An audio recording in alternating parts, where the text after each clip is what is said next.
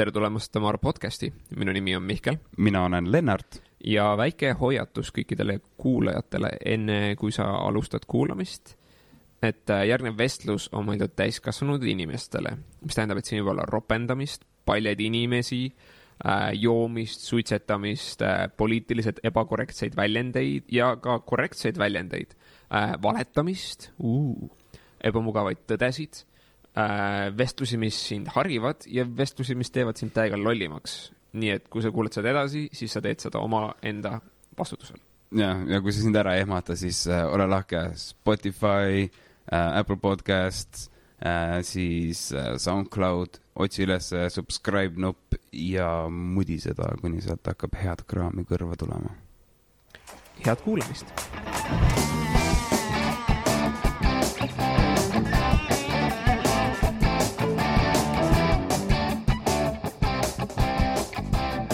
nii, kolm, kaks, üks.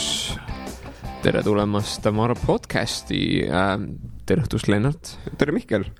ja meid ongi täna ainult kaks.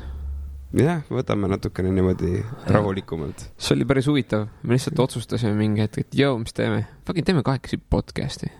ja moment sattus olema. jah. vaata, me oleme väga tihti koos siin stuudios, aga nagu täna tekkis võimalus lihtsalt võtta mõni minut ja teha mitte midagi. see on see moment nagu enne, kui me lähme nagu kuskile peole välja, me tegelikult tegelikult üliharva. me nagu ei lähe koos väga peole välja, siis mõtlesime, davai, tinutame enne natuke stuudios ja enne seda teeme podcast'i. nagu näha. tuleb nii välja. või nagu kuulda. jah um, mul on nagu lihtsalt mingid mõtted uh, need ei ole mitte kuidagi struktureeritud. mis sind painab, Mihkel, räägi. mul on pigem Pihi. küsimus sulle. aa, davai mm.. kui palju või kui tihti või kas sa üldse loed raamatuid? praegu ma ei loe raamatuid. okei okay., mis oli viimane raamat, mis sa lugesid näiteks? see on ilmselt mingi audiobook. nii uh,? võib-olla Jordan Petersoni raamat aa, see oli hea, ma, aga ma kuulasin, sest ma, mina, kui ma ütlen, et ma loen, siis see tähendab seda, et ma tegelikult kuulan audiobook'i päris palju. ja ma pean rõhuma, see ei ole sama protsess, aga. aga mulle jääb paremini meelde. jah, aga see töötab. sellel peaks teine nimetus olema mm. -hmm. nagu, kui sa ütled, sa loed seda, siis tegelikult sa ei tee seda, mis lugemine teeb sinuga. no see ikkagi, mida ma mõtlen selle all, on see, et sa omandad mingit raamatut ja sealt mõtteid. jah, sa omandad spetsiifiliselt nagu kellegi räägitud teksti aga või kell sisu... kirja pandud või läbimõeldud tekstis. ja, ja siiski. kui tihti sul tuleb raamatu lugemist ette üldiselt uh,? nüüd on vähem, vahepeal oli päris palju. aga ma olen nii rakkes olnud, et ma lepin uh, jooksu pealt igasugu podcast'ide kuulamisega, ma olen podcast'e hakanud rohkem kuulama mm.. et nagu kahte asja korraga ei saa. mul on uh,, ma kuulan podcast'e, aga ma kuulan nagu mingeid uh, üksikuid podcast'i ja üksikuid teemasid podcast'id, mis mind huvitavad aga ma kuulan umbes, ma lõin mingi hetk tegin matat ja siis äh, no, lõin nagu matemaatiliselt kokku siis mul keskmiselt kolm raamatut kuus. see on päris hea tulemus must, mul on põhimõtteliselt vaata Audible'i subscription mm -hmm, ja siis ma ostan mingeid krediite juurde kogu aeg ka. ja siis äh, ma lihtsalt lappan neid läbi kogu aeg. ma tahtsin just ühte raamatut osta Audible'is mm., oma esimest raamatut osta sealt. ja ma avastasin, et seal ei ole nii lihtne, et sa lihtsalt lähed selle raamatu peale kuskil library's ja klikid get it now, vaid sa pead kuskil Amazonist ostma selle vist mm. -mm. see on, seda põhimõtteliselt tõmbad Audible'i äpi alla mm. -hmm. ja siis sa maksad subscription'it, mis on mingi, ma ei mäleta, mingi kümme euri kuus. ja siis iga kuu sa saad ühe krediidi. ja selle krediidi eest sa saad vali-, vabal valikul valida ükskõik mis raamatu, üks kord kuus ja kui sa ostad äh,. selline variant on olemas? see on subscription ja siis sul tekib omaenda raamatukogu sellest. ma võin sulle saata. kuule, see, davai, davai. ma saan sulle, kui ma saadan sulle invite'i, siis sa vist saad ühe subscription'i nagu. sa saatsid mulle invite'i, minu meelest ma sain äh, tänu sinu kutsele üldse selle Jordan Petersoni raamatu ah, okay. kuulamiseks. Arvan... no kui sul on teine emaili aadress, ma arvan, et siis võimalik, et sa saad uuesti. davai, hakkame hämama no ei, see, kui sul on mina toetan lihtsalt nagu minu, minul ei ole mitte mingit probleemi, ma saan torrentida ka tegelikult raamatuid, aga mulle meeldib see Audible'i süsteem lihtsalt täiega. ma kuulan kogu aeg see ei ole, see ei ole reklaam Audible'ile muide. ja, aga ma nagu, ma leian ka ennast aina rohkem suhtumas igasugu programmide ja äppide kasutamise osas. minu suhtumine on muutunud, mida ma tahan öelda. ma olen leidnud ennast maksmas asjades lihtsalt sellepärast, et see on, see on nii hea asi, et ma tahan selle eest maksta. Et see asi nagu jätkuks ja ära ei kaoks. see on sama, et Spotify tegelikult, vaata inimesed, sa saad Youtube'ist kuulata seda mussi ka, kui sa tahad tasuta. jah, aga jah. sa maksad sellest, et Spotify's seda head kuulata. munnid Youtube'i tegelased, vaata nad, sa, sa ei saa telefoni nagu kinni panna, et kuulata. jah, aga tegelikult keegi, aga ma ei tea, miks. ma arvan, et see on, neil on mingi server või see on mingi, neil on, see on äriline põhimõte. jaa, ongi, ongi nagu kohe kindlasti, sest äh, vaata, kui kõik kasutaks ainult muusika kuulamiseks seda nagu, okei okay,, mitte ainult muusika neil on selline võimalus olemas, et nad saavad seda kasutada a la nagu Spotify'd. siis see ikka nagu, see kaotab oma pointi üldse. aga mingid häkid on sellele. ei, aga kui nad teeksid seda, nad sööksid Spotify ära, ma arvan. Ku-, ja Youtube kuulub Google'ile. Google on põhimõtteliselt Google. Neil on lihtsalt raha rohkem, kui sa suudad sittuda. Google on põhimõtteliselt Google. jah, see on nagu, oled ilmselt kokku puutunud. aga kujutate, kui nii ei ole? Ei kindlasti kuskil on mingid inimesed, Hiinas arvatavasti on inimesed, kes ei ole kunagi. Hiinas on oma Google. jah, neil on oma mingi raudne kardin, neil on täiesti oma süsteemi Wow. süsteemid. Neil on mingisugused asjad on isegi ära blokeeritud. Nad ei saa vist Facebooki ei ole võimalik neil kasutada, et see on ära keelatud kuule, rahvusvaheliselt. mõtle, kui kõik hiinlased oleks ka veel Facebookis nagu see oleks päris, päris jõhker. see on hoomamatu kogus inimesi tegelikult nagu minu jaoks, fuck, Eestis, kus meil on mingi üks koma kolm miljon elanikku, onju. palju, palju praegu Hiinas on, kas on juba mingi kolm miljardit või? kuus äkki või? kuus, ei. no fucking planeedi peal on vist kaheksa miljardit. okei okay,, ma, või we don't know, me ei tea. me peaks teadma. tegelikult nagu võiks olla nagu aga nii kursis küll. enamus inimesi on seal. ma olen päris kindel, et suuremat riiki nagu rahvaarvult kindlasti ei ole. Äh, Hiina oli vist esimene, teisel kohal oli vist India või? Aa ah, jaa, võib-olla jah. põhimõtteliselt kaks korda või kolm korda väiksemal ruumil on järgmisel kohal rahvaarvult inimesed. see on julm jah, kui ma vaatan, mismoodi nüüd äh, India inimesed liiklevad. väga suur osa elab seal väga kehvades nagu olukordades. aga need rongid nagu. jaa, aga kui sa oled, kui sa elad seal, sa oled üks nende keskel. Ma arvan, et sa ei oska tahta, sa isegi, sa ei pruugi tahta sihukest elu nagu Eestis on. sa arvad, et sul on Eesti, sul on elu täiega tuus, et sul on nagu mitte kedagi ei ole ümberringi. aga seal üleskasvamine, elamine omab täis, täiesti teistsugust dünaamikat. ja sa mõtleksid, et nagu oo, kuskil Eestis oleks täiega kurb elada, sest sul ei ole mitte kedagi ümber või midagi sihukest. jaa, aga ongi nii äh,. Dinesh äh,, see kunstnik, kes äh, vahepeal oli äh, Tallinnas, mingi neli aastat elas siin. ta ütles ka, et äh, ta, ta on mingi kakskümmend kuus, kakskümmend seitse vist um,, umbes nii vana ja kui ta tuli äh, Eestisse elama, siis ta sõi esimest korda elus üksinda.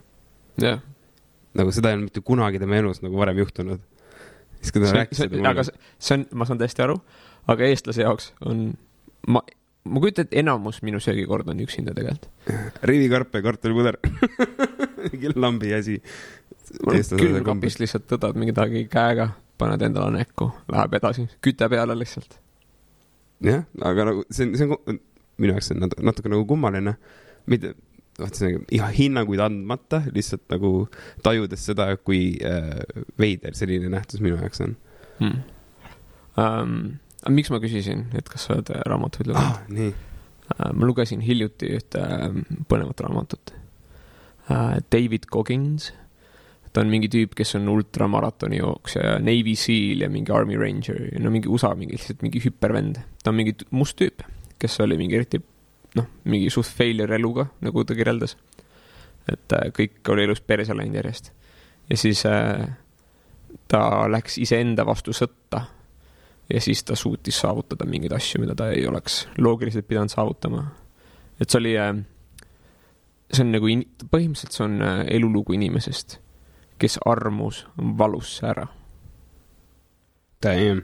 ja oota, see on see sama valgete kaantega, kus ta on seal vormis peal või? m- ja ta on vormis kaane peal jah. okay, ja val-, valges uniformis minu arust. Ah.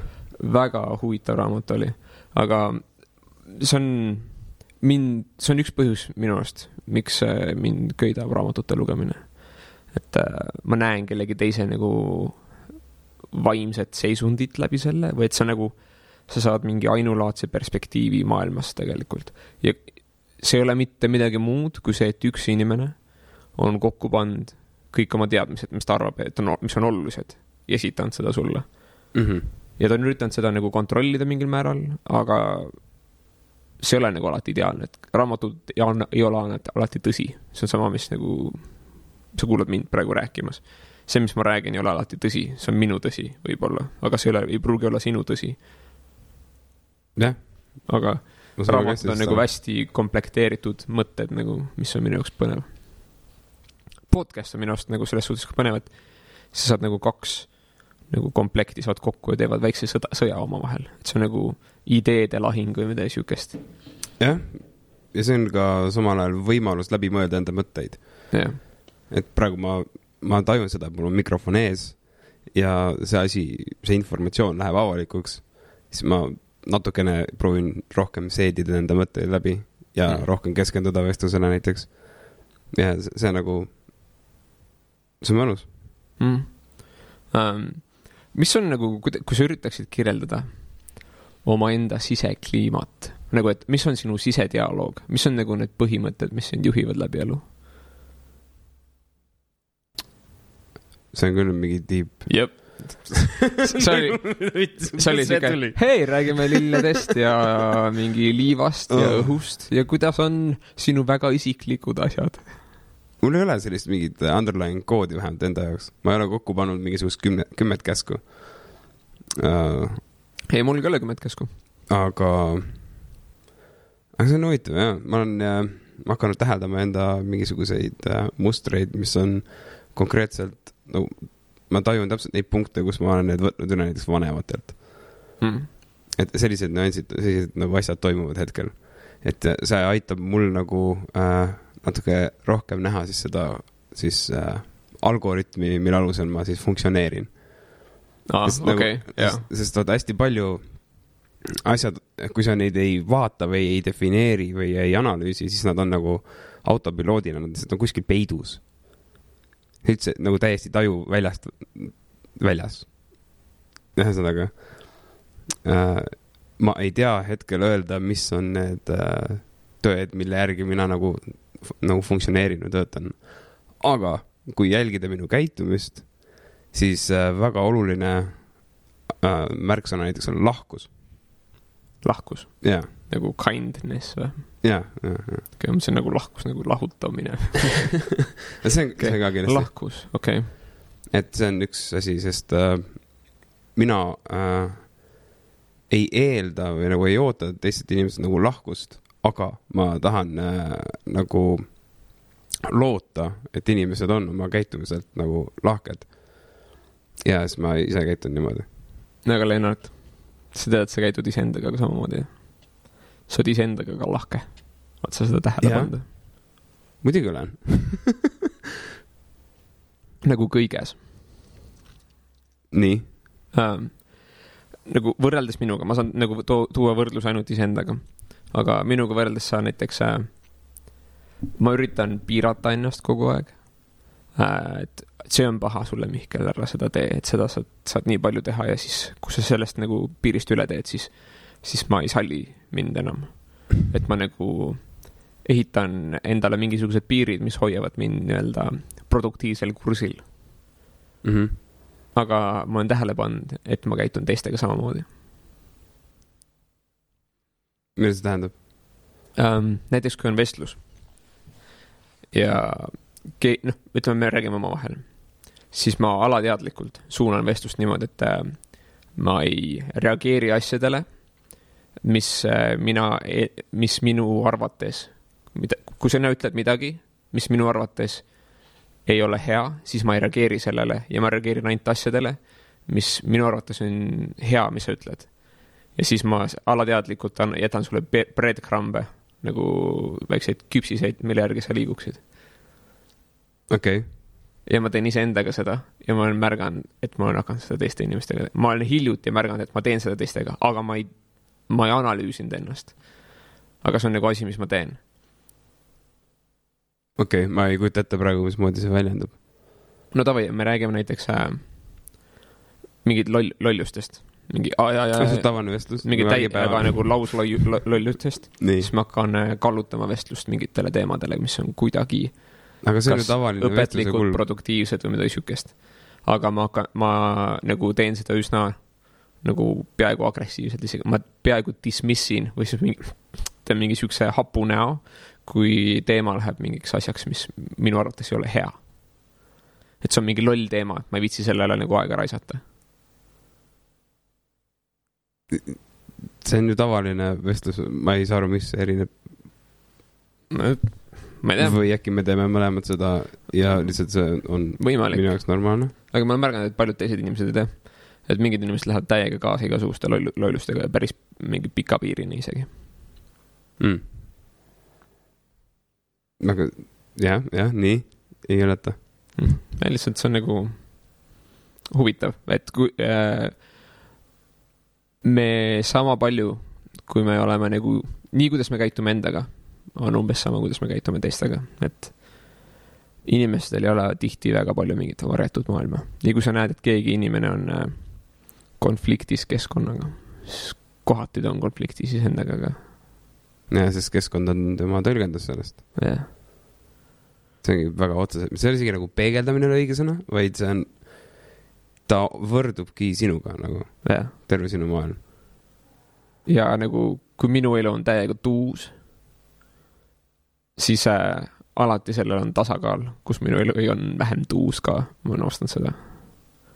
et äh, ja see on kõigiga, et sul on võrdselt on sitta, kui sul on asju, mis on, on nagu head. see on natuke nagu energiajäävuse seadus või midagi. midagi siukest jah, peab tasakaalus olema. aga minu arust see tuleb sellest ka, et äh, sa ei oskaks hinnata seda asja heaks, kui sa ei ole selle vastandeid kogenud. tõsi, et tõsi. nagu sa oskaks nautida seda, et sul on süüa, kui sa ei ole päriselt nälga tundnud. ja vot öeldakse, et inimesed, kes on kuskil täiesti põhjas ära käinud, nad mingi hindavad enda olukorda hoopis ümber. jah, ja samal ajal nagu mingi inimene, kes on ülirikas äh,. ka noh, ta kaotab palju raha. tal on ikkagi, ta on ikkagi mingi, ütleme maailma teisel kohal kõige rikkam inimene, aga see inimene olla täiega masenduses mm. -hmm. sest nagu tema võrdluspunkt iseendaga on nüüd sitem nagu kordades. mul tuleb meelde praegu üks äh, mingisugune no,, mingisugune inspirational quote, mis oli kunagi Kritsi vetsus. kritsi vetsus. jaa, ja seal oli tekst uh, You will never be anything more than you are naked. tundub, et kritsil on nagu mingi hm.. ma tahaksin midagi aga no, s- õelat ütelda, aga samas nagu see ei oleks, ei. kui minul oleks see seina peal, ma lihtsalt, ma, ma oskan nüüd ainult enda perspektiivist ütelda, kui mul oleks sihuke asi seina peal, siis ma käiks iga päev trennis aga sa käid peaaegu iga päev trennis ju? mm,. ei, aa, okei, ma käin mingi kolm-neli korda nädalas maks. okei. aga mida, mida see sinule ütleb, näiteks see lause? Mida sa sellest välja loed või mis, mis sõnumi see edastab? ma ei ole sellega kõigepealt nõus, nii, sa ei ole see, kes oled alasti. sest see paneb sulle päris kindlad piirid sellesse, kuidas sa peaksid nüüd ennast hindama. see paneb sind nagu keskenduma oma füüsilisele välimusele. aga mina ei ole nagu see, kes ma olen füüsiliselt välja näen. ja ma ei ole see ka, kes ma mõtlen, et ma olen. Ma olen tegelikult see, kes, mis on minu kokkulepe minu ühiskonnaga. vot ja nagu, mida mina sealt välja loen, on see, et see naked ei tähenda seda lihtsalt, et sa oled nagu alasti. vaid äh, naked tähendab see, et mis on nagu, mis oled sina nagu üksik, sina enda terviklikus vormis. ilma igasuguste muude materiaalsete nähtusteta ja struktuurideta, et kui sa võtad kõik asjad ära, mis sinul on, siis äh, mis, mis nagu päriselt alles jääb, kui kõik asjad sinult ära võtta. Aga sa oled kohati ju sinu struktuurid. no jaa, aga nagu Need struktuurid, mis minul on, moodustavad minu ja minu nagu hoiaku maailma suhtes. ja vastavalt sellele moodustab minu identiteedi. ja aga vaata no,, nüüd see keskkond, mis sa oled loonud, sa navigeerid selle sees ringi mingite sugu-, mingi äh, nagu loogika alusel, ütleme siis nii. Nii. ja see loogika on see, mida see kirjeldab minu jaoks, see naked. Et sa võtad kõik muu ära, sa paned selle sinu siis uude, mis iganes keskkonda, siis on nagu ette arvata, et see käitumine on umbes samasugune Aga- muster. miks siis naked? Sest nagu sa oled, sinu, sina oled ikkagi sinu riided ka kohti. see on see, mis valikud sa oled teinud. see on see, kuidas sa projekteerid iseenda iseennast iseendale kõigepealt peeglis ja siis ka teistele. ja see on ka sinu identiteet siis. jah, lihtsalt see naked äh, jälle nagu mõni, kas on arusaamatu nagu see kirjeldus, et äh, ei, minu arust see ei ole hea quote lihtsalt. ah. Fair enough I think it's shitty quote. uh,. jaa, need quote'id üldse lamedad üldjuhul. no,. mingid on head, aga jah, see on kohati, sa võtad selle asja kontekstist välja, ütled nagu näed, vaata, mis ta mõtleb, see on täiega sügav. siis oled mingi mm,, ei ole. või siis see ei make'i mitte mingit sensi või siis on kontekstist välja võetud, nagu Hitler võis ka ütelda midagi väga tuusa ja inspireerivat. nagu sa paned selle nagu Hitleri konteksti, siis on mingi ok. jah, on ju tehtud äh, mingi, mingi huumorisaadetes äh,, saatejuhid käivad tänava peal kaamera ja mikrofoniga ja siis äh, küsivad äh,, kelle quote on või kas sa oled sellega nõus ja siis loevad ette tegelikult Hitleri quote'e Hmm. ja siis inimesed mingi ja, ja jumala hea. see on make up täiega sensi, jaa. Ja nii, ma ma arvan ka niimoodi. kõlab nagu tark inimene, Hitler mm. aga vaata, tegelikult okei okay,, Hitler on nagu mingi kurja juur, mis iganes nagu kõ- kõige etalon, kurjuse etalon nii-öelda. jah, aga see ei tähenda, et kõik tema asjad, kõik tema saavutused on ainult puhas kurjus või nagu halb. see, et ta oli paras sitapea nagu, kui võtta globaalses kontekstis, siis äh, kas see välistab nagu kõik panused, mis ta on kunagi elus teinud, et asju heaks teha? ma arvan, et Hitler oli väga suur mees, mitte nagu pikkuselt ega kasvult ega midagi, aga see, mis ta saavutas, oli nagu, inglise keeles on nagu great. ta oli nagu great inimene, nagu suurejooneline, suursugune. suursugune. Ja see, mis ta saavutas ükskõik millise inimese skaalal, on nagu võimas, Mm -hmm. aga seal oli ikka korralikult nagu väga tugevaid puussepanekuid. shit, shit got fucked up. Real bad Fucking õudne nagu. hmm.. Need sõjad üldiselt nagu. samas Stalin oli tegelikult hullem. Stalin tappis rohkem inimesi kui Hitler. Ja kommunism. nagu kommunismil on ikka veel pooldajaid kuskil Ameerikas ja üle Euroopa igal pool on kommunismile nagu pooldajad, marksism on kommunism põhimõtteliselt. ja sellel on ikka veel pooldajaid, aga nagu natsissismile sa väga palju pooldajaid millegipärast ei näe, et nagu on natsissism ju, natsion-, natsionaliste on päris palju. meil endalgi siin väikses konnaktiikeses on üksjagu natsionalism ja natsism on nagu sama, that exactly the same thing. Lihtsalt ma ei, ma ei ütleks päris. okei okay,, mis ma mõtlen natsissismi all on konkreetselt mingi, sa vih-, noh, fucking Ku Klux Klan on natsissism. nii, see on nagu ekstreemsus ja viha väga spetsiifilise ühe rahvuse vastu või mingi rassi vastu või kellegi vastu. aga natsionalism on minu arust selle, see al- saab alguse pigem, et see nagu, mis on natsissismi ja natsionalismi vahe, on see, et natsionalism on see, et sa üritad äh, nagu tuua omaenda rahvuse huve esile. aga natsissism on see, et sa, sinu, sinu identiteet keelab selle ümber, et sa vihkad ühte teist rahvust. et okay, see okay. nagu, need on nagu sarnased väga, aga nad tulevad teisest kohast. et natsionalism mingi piiri on hea tegelikult. et mingi piirini olen mina ka natsionalistlik, sest ma arvan, et Eesti on nagu tuus ja me peaksime seda kaitsma ja tegema mingeid häid asju siin ja võib-olla võt-, valutame Läti ära mingi hetk, oleks too. Leedut ei taha enam. aga no jah. paneks äh, päevakava kalendrisse kirja, et aastaks, aastaks kaks tuhat kakskümmend me oleme Läti üle võtnud, jah, sest see on odav alkohol. siis me teeme seal ka kalliks selle. me läheme sinna ja me rikume selle ära. Mis sa sellest alkoholiseadusest üldse arvad? ma, ma ei lase ennast häirida. aga ma ei, ma ei joo piisavalt palju alkoholi, et see mind väga palju puudutaks. täiesti loll teema ühe korra nagu mul oli tõsiselt vaja seda siis, kui ma enda seda sünnipäeva pidasin. siis ma ikka lasin Lätist tuua endale jooke. mm..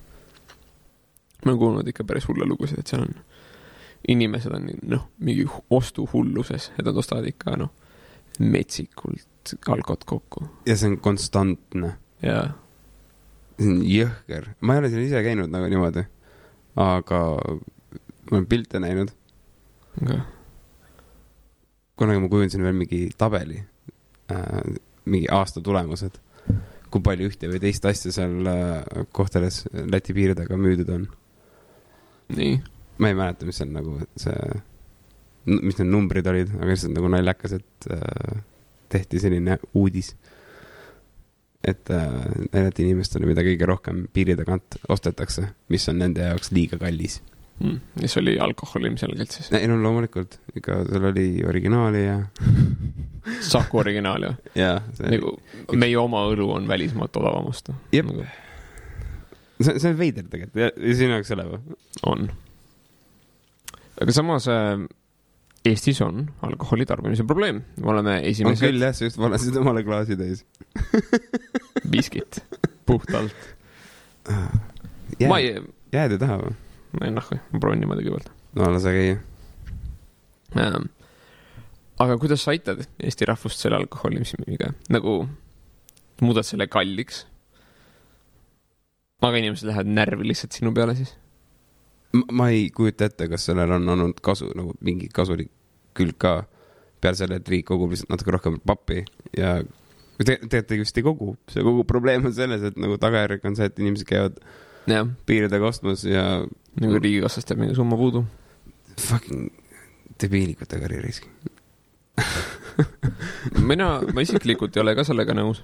ma arvan, et nagu parem lahendus oleks see, et sa õpetad inimestele nagu, sa tekitad pigem kergema vastupanu tee leida nagu rõõmu ja rahuldust alternatiivallikatest, mis on vähem kahjulikud või võib-olla isegi kasulikud sulle.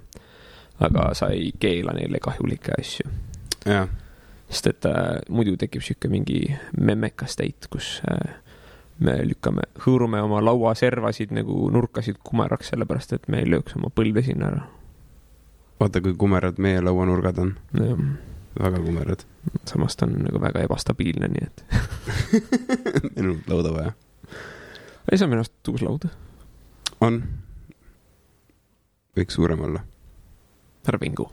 see mahutab kõik olulise ära, davai, napilt.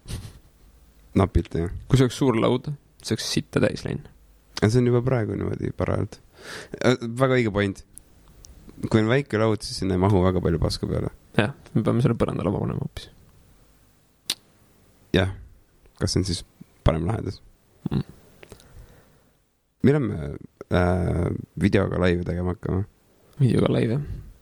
see on nii palju tööd. sest ma tean, see on eriti odav vabandus, aga see on sitaks tööd läinud. aga see on aus. nagu, ja nii ongi. nagu ma ei viitsi, keegi, ma oskan, aga ma ei viitsi. Keegi pakkus isegi abi. jaa, ühe korra vist proovisime ka. keegi peaks seda edit ima, see, see minu arust selle lihtsalt selle heli ja pildi sünkimine on nii porno. kuigi ma arvan, et äh, kui sa teed seda hästi palju, sa saad selle selgeks, aga praegu põhimõtteliselt selleks, et üks osa läheks üles, ma, mul läheb mingi tund aega, et seda laadida igal pool ja selle koduleht teha sellest ja nii edasi, tund pool umbes. Mm. ja kui ma peaksin tegema nagu video edit ima, see lükkaks kolm tundi sinna otsa, ma arvan. seda peaks tegema niimoodi, et äh, ei pea midagi miksima ega midagi. et signaal, signaali töötlus toimub selle käigus. me peaksime siia panema mingi statsionaarse arvuti. praegu me teeme seda oma läpakatest, vaata, me ühendame kõik asjad kinni lahti iga kord. aga siis, kui meil oleks mingi statsionaarne masin siin, siis see muudaks selle nagu pea, peaaegu aktsepteeritavaks. kaamerad, värgid, särgid on ikka liiguvad. Mul on nagu üks kaamera, mul on üks GoPro ja ma arvan, et kui ma, mul oleks kahte kaamerat veel, sa tahad, et sul oleks nagu ühesugune resolutsioon piltidel või siis kolme kaamerat, kus on külaline Mm -hmm. see on siis, sul on kolme tripoodi vaja, siis sul on mingit vaheplokki vaja, et need videovaatesignaalid ühendada. ja nad otse jookseksid sulle kuskile mingi OBS-i või kuhu iganes, mingisugusesse programmi.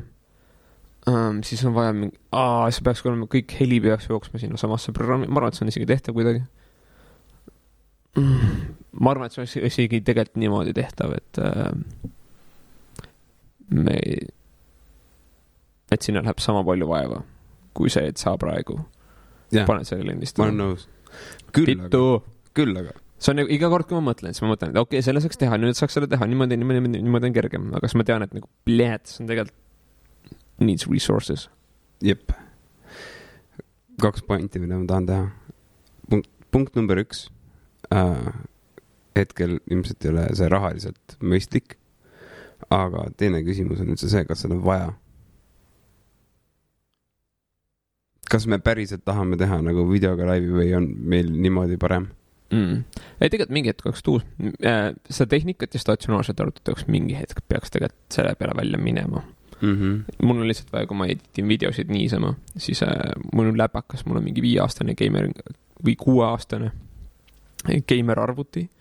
et ta nagu teeb selle asja ära, aga job Anton, võiks kiirem olla küll. ma renderdan mingeid videosid aeg-ajalt kaheksa tundi, siis see on üsna nagu, tuled tagasi ah,, Windows update oli vahepeal, kõik uuesti otsast pihta. jah, klassik. aga nagu üksjagu tehnikat ikka läheb selle asja alla. Aga see on tuus, nagu see nokitsemine on päris äge. me oleme lõpuks oma stuudio saanud ka enam-vähem mingi siuksesse seisundisse, et siin nagu kannatab olla. aga siin on minu meil on oma stuudio nüüd kõigepealt. me ei pea enam kaupa omas olema.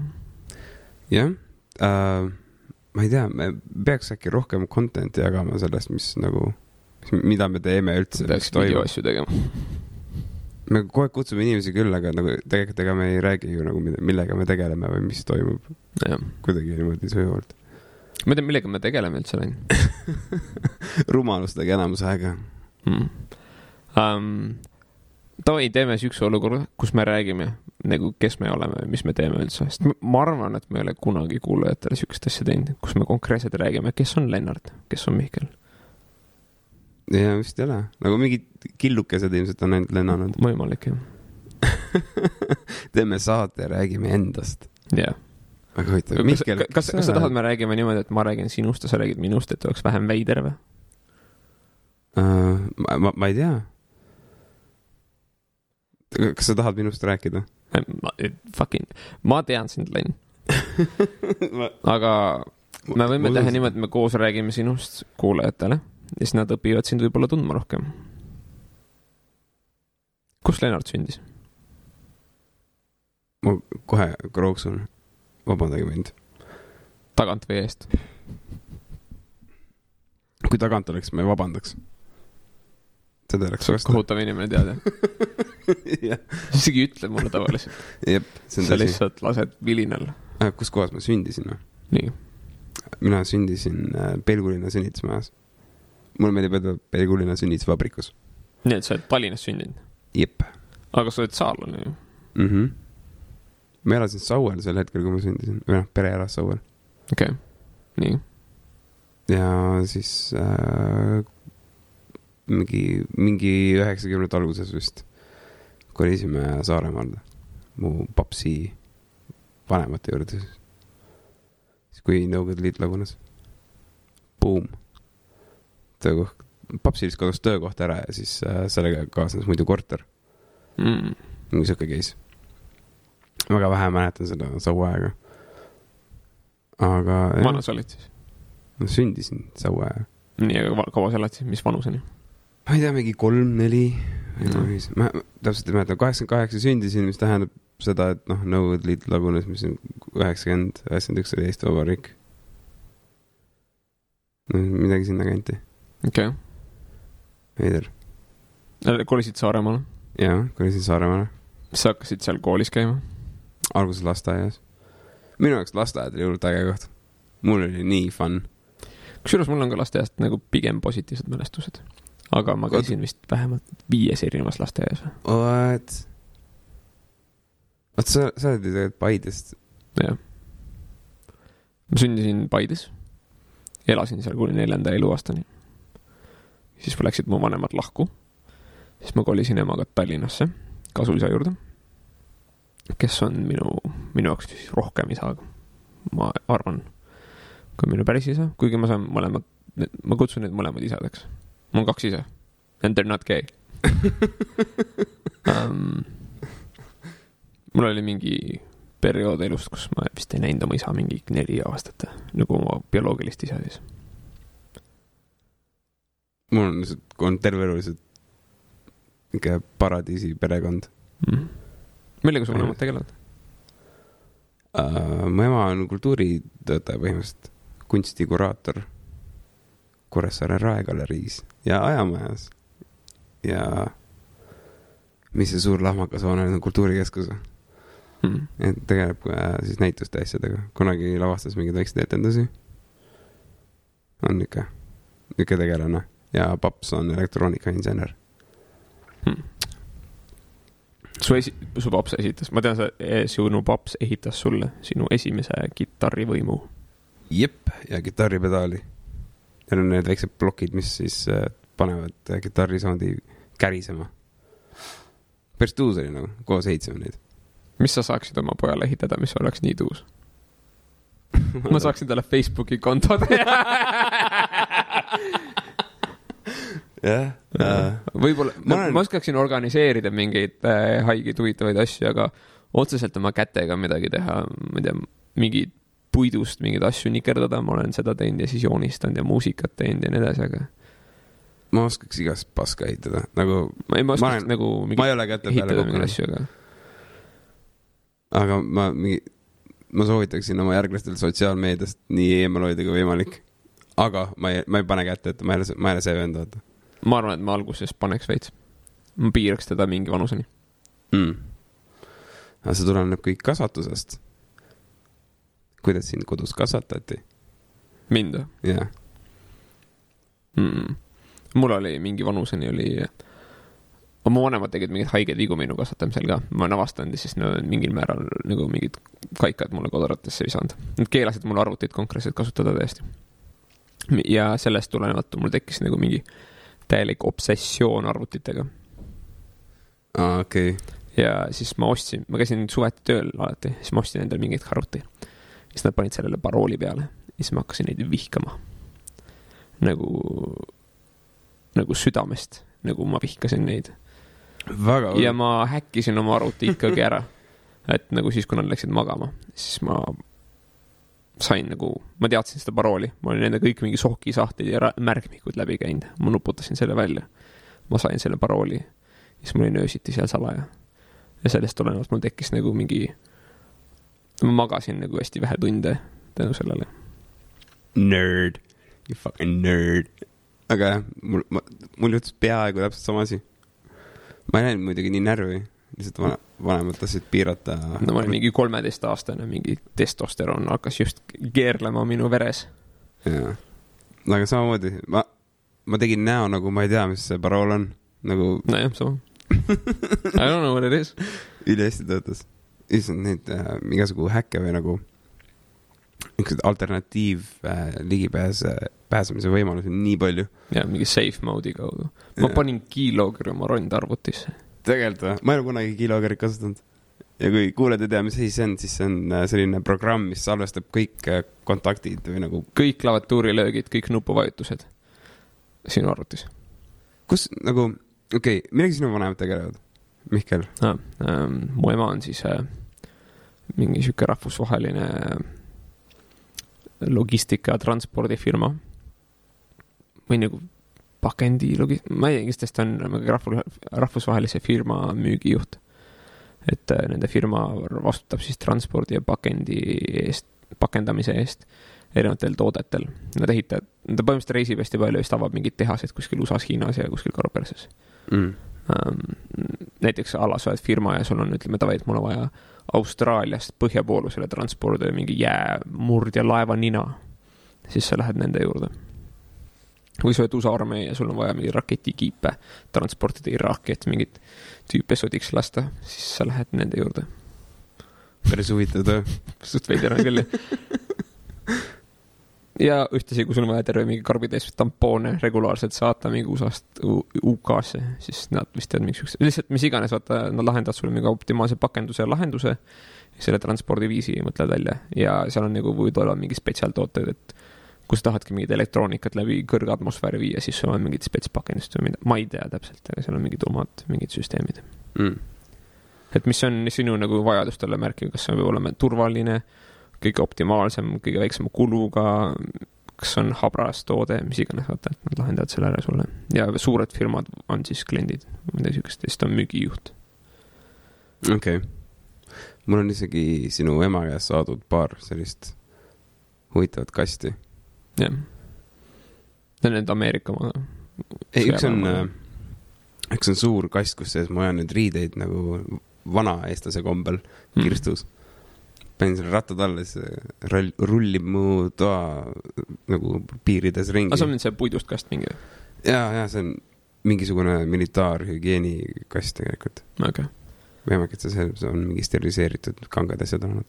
jah, ma tean mingi, ta näitas mulle kunagi mingeid kaste, mis oli nagu need mingi siukse rohelise värviga kaetud, et äh, kui sa paned sinna siis äh, äh, mingid elektroonika asjad ja siis sa sõidad nagu mingisuguse selle heat signature asjaga üle nagu metsa, siis need ei ole nähtavad. aa, okei et okay.. mingi sihuke spetsiifilise kattega mingi karbid ja siis mul oli mingi. Sa vist saidki selle, see on roheline? ja see, see on, okei okay., sa See võid põhimõtteliselt oma kuradi tuumajäätmeid sinna sisse panna peitu mingiks ajaks see on kunstitarbeid täis mm..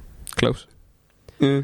ja siis isa on äh, mingi suur köögirestoranide, Electroluxis mingisugune müügijuht, et äh, rahvusvaheliselt jälle, siseselt. Electrolux, see on see, mis teeb vaata neid köögitehnikaid Mm mm, -hmm. aga siis mingitele restoranidele, sihukestele asjadele, et saavad endale uut restorani või võtame näiteks olümpiahotellil on vaja, seal on restoran selles hotellis ja siis nad peavad selle nagu köögilahenduse sulle tegema. Mm -hmm. see on Rootsi firma siis, ma näen Facebookis aeg-ajalt pilte temast ja mingitest äh, kuulsatest kokkadest. ta hängib nendega päris palju jah. ta teeb, kusjuures äh, mu paps teeb paremini süüa kui mu mamps.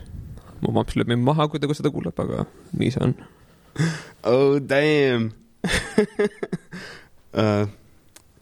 ma praegu hakkasin mõtlema, et uh, mis, kui sa olid väike, siis uh, mis, mis tegevustega sa ennast hõivasid? peale selle, et kolmeteistaastaselt nagu arvuti oli suur imeline aparaat, aga nagu enne seda mm. -mm. ma olin mingi, mingis vanuses, mind viidi vanaema juurde maale hästi palju. ja ma olin Saaremaal ka, mul oli äh, siis mu kasuisa, noh, Tarvo, ta on mu isa ikkagi äh,. Tema nagu onu oli Saaremaal äh,, Tornimäel, siis ma olin seal päris tihti ja siis ma käisin äh,, mu pärisisa ema oli kuskil Paide külje all maal, siis ma olin põhimõtteliselt maal hästi palju, jooksin mööda metsi ringi, närisin mingi puid ja ma ei tea, mis ma tegin. metsamees. metsamees. ja siis äh, see hästi naljakas kontrast oli see, et äh, oma vanu, vanaonu juures ta ei lubanud mind ühegi kirvega midagi nagu võtta nagu metsa. et ta oli nagu, oli hästi ettevaatlik. aga vanaema juures ma mingi käiaga ja mingi power tools lihtsalt lasin mingi polte kuskil puude külge kinni, ehitasin mingeid asju. mingi noaga nikerdasin mingit kuradi mõõku ja hunniake mingi kilpe endale. vibu tegin nagu nullist ja siis tegid mingi, eriti nikerdasid kõik nooled nagu eriti detailseks ära. Need olid ülisitad nooled, nagu ma mingi hetk avastasin, et nagu see, et see asi näeb ilus välja, ei ole see, et see nagu, see on praktiline. jaa, kusjuures ma ka nagu äh, Saaremaal üles kasvades praktiliselt iga nädalavahetus ma käisin äh, vanaema ja tädi juures, vanaisa, kui ta veel elus oli. oligi kombeks, et perega kogusime maale, kogunesime maale ja siis tegime, aitasime nagu sealsete tööde asjadega.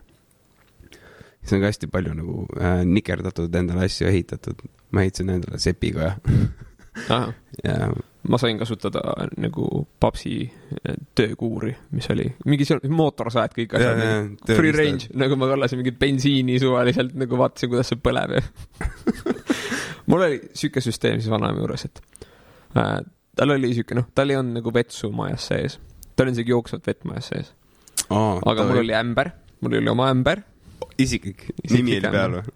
äh,, jah, kusjuures oli tegelikult cool. ja, ja siis äh, mul oli voodi. ja siis ütles, et äh, Tait, mingi kella üheteistkümneks võiksid kodus olla. ise tead, millal tuled, millal lähed. kella üheteistkümne, mis kell on üldse? üksteist. me jääme natuke rääkis pohhu. ei no Bourbon No, Sugar läheb äh, nagu lavale kakskümmend kolm, kolmkümmend. ma tahan Barbari minna enne, kui me läheme sinna. kaua sa lähed sinna? Siit Rävala kaheksa või ma ei tea, kus kohas Rävala, ma ei oska, ma ei ole mingi fucking GPS jõu. äh,. no põhimõtteliselt sama kaugel kui hobujaam siit. noh, siit äkki siis kümme minutit elad ära. põhimõtteliselt küll jah. viisteist minutit nagunii saame. nad jäävad hiljaks ka vaata. Las ta- okei, siis võid pool tundi veel siin olla vähemalt. Anyways, fucking jooksid mööda metsa ringi. mu vanemad tulid mingi, jätsid mind kuuks ajaks kuskile sinna, siis tulid kuu aja pärast tagasi, vaatasid, ma olen mingi eriti räämas, mingi nagu mingi kodutu laps lihtsalt. põhimõtteliselt enamus ajast, põhimõtteliselt enamus ajast kuskil metsa sees jooksnud ringi, ajanud mingi, söönud mingit sodi, üli, üliräämane lihtsalt.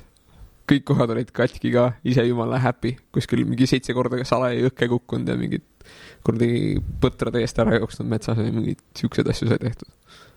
Mul oli sama äh, siis enda emapoolse vanaema kodus, emapoolse, jah, emapoolse vanaema kodus, kus me olime terve suve põhimõtteliselt siis Vergi poolsaarel ja nagu see on nii ilus. ma, ma olen täiesti nagu lummatud äh, Eesti põhjaranniku loodusest. Hmm. see meeldib mulle nagu täiega, see on nii ilus minu jaoks. Nagu paradiis. mõni inimene istub nagu palme, aga nagu see, kuidas mina näen äh, nagu liivaranna, liivaranda koos palmidega. see on nagu, mändab minu jaoks see palm. Mm, põhimõtteliselt ongi, see on nagu üleval on mingi sodi, allpool ei ole. no puu on puu, vaata, aga see on, see on nagu minu paradiis või nagu nii. no no, ma soovitaks minna kuskile laguuni äärde, siis see võib-olla annab sulle võrdlusmomendi. ma olen käinud niimoodi, et läksid sihuke eriti helesinine meri.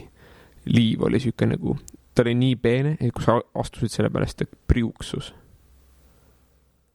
Mm. ja palmide vahelt. ja oli nagu sihuke tunne ka, et türa siin võib mingi haig olla, see on täpselt sihuke koht, Austraalia mingi Mission Beach. Lihtsalt chill'id seal, mingi mida vittu. see on nagu mingi Windowsi screensaver või midagi siukest. mm..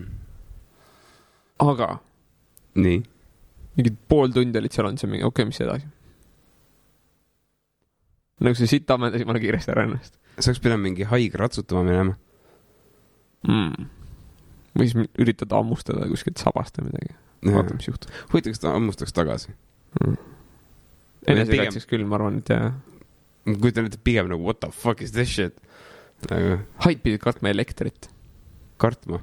jah, et Nad olid hästi hästi, tundlikud. ja jah. siis, kui sa paned natukene, teed mingit elektrit, siis nad on mingi, mõtle vittu. ja sa saad kohe nahhi.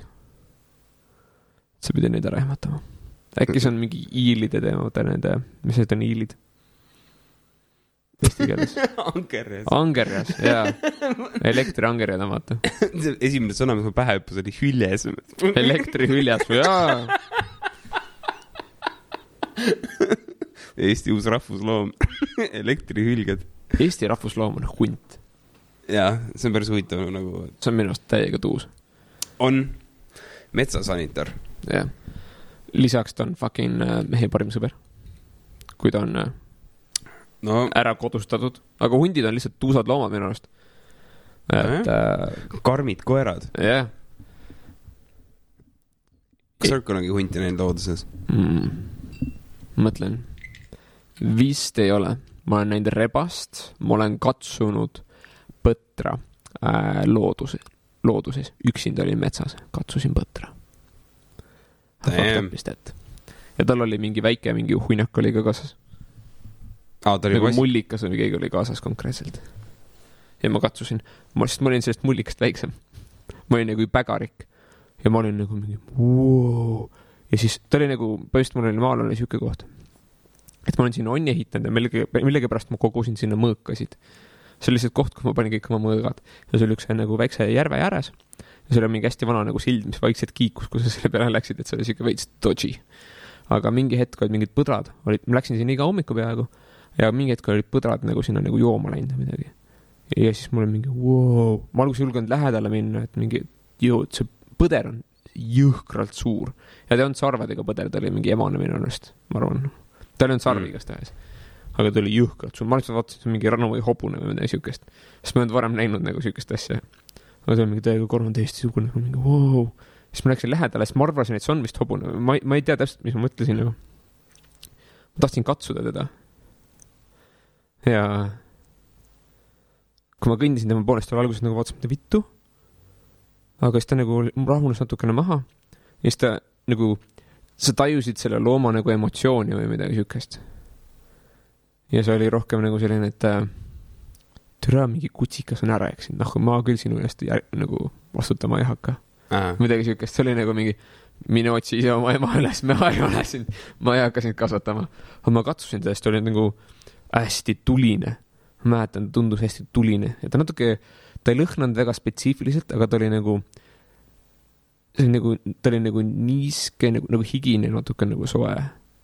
jaa äh,, üks asi, mida ma ei osanud ette kujutada, kui ma esimest korda ja ainukest korda käisin jahil, siis äh, see oli äh, just aga ma ei tea, kas nad higistavad päriselt ei, ei, nad on lihtsalt märjad, sest metsas mingi liiklus, seal on hästi palju niiskeid kohti, mm.. loogiline, aga äh, mida ma ei kujutanud ette, et pärast mahalaskmist see loom lihtsalt nagu just oli miinuskraadid tulnud, siis ta auras.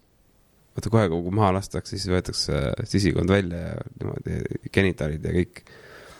ja siis äh, see, see korjus siis, see lihtsalt nagu auras täiega ja ma ei, ma ei osanud oodata sellist pilti nagu Mm.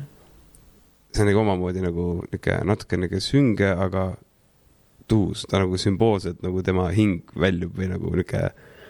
ma ei oska, ma ei oska seletada, kirjeldada seda nii hästi, Mm. aga ja, ma saan aru jah hästi kihvt. mm.. nagu kurvas nähtuses, mis on sinu ilu. äh,, mis on sinu arvamus jahimeestest üleüldiselt? ma tean, hästi paljud inimesed nagu vihkavad jahimehi minu perekonnast äh, on jahindus ja see teema suht suure kaarega mööda läinud. minu kokkupuuted on ainult väga hiljutised mm.. ja mul on päris mitu tuttavat, kes tegelevad nagu jahipidamisega. Sorry. aga üldiselt minu, see on, see on, see on keeruline küsimus, selles mõttes, et äh, ma ei leia, et keegi peaks äh, kedagi tapma alusetult. Nagu lihtsalt äh, lõbu või rõõmu pärast kellegi nagu tapmine minu meelest ei ole väga okei okay.. küll aga äh, jahipidamist äh, on vaja sellepärast, et me oleme tekitanud endale situatsiooni, me me räägime meie keskkonnast, kus me elame. me oleme tekitanud sellise keskkonna, kus me oleme haavatavad nendele loomadele. tänu sellele, et kui nende populatsioon muutub liiga suureks, siis äh, lihtsalt liikluses muutub näiteks ohtlikuks. lisaks, kui mingi populatsioon, näiteks hunte on liiga palju, siis sul kaob üks liik täiesti ära. ja siis sa pead minema jahtima hunte, sest muidu sul ei ole enam ühtegi põtra Mm -hmm. lisaks on see ka, et reguleeritud jahindus äh, hoiab pigem sul erinevaid liike elus. Aga ilma reguleerimata ja kui, kui jahindus on keelatud, siis tähendab seda, et juhtub sihuke asi, et sul tekivad poacher'id, nagu salakütid või midagi siukest. ja salakütid. ja siis sul kaovad populatsioonid täiesti ära. see on nagu vist oli üks põhjus, miks sul on mingit valget tiig- või valget lõvi on vist Aafrikas. et seda on, tänu sellele üldse eksisteeribki. et äh, põhimõtteliselt äh, piirati mingi ala kinni. muidu ta oleks ära surnud, neid oli vist mingi kuusteist tükki alles. ja otsustati, et davai, et äh, mingi hästi suure raha eest sa võid tulla neid küttima, aga ainult siis, kui meil on nüüd piisavalt suur populatsioon ja tänu sellele nad said osta järjest rohkem ru-, nagu ala, et need tiigrid saaksid seal eksisteerida. see oli niisugune nagu territoorium, kus neid põhimõtteliselt hoitakse elus, neil on täiesti vaba range. aga sa saad minna neid jahtima, aga see on lihtsalt üli-ülikirves on neid jahtida ja mingist hetkest nagu sul ei anta enam lubasid. aga tänu sellele on nende populatsiooni arv nüüd nagu piisavalt suur, et nad ei ole ohustatud enam.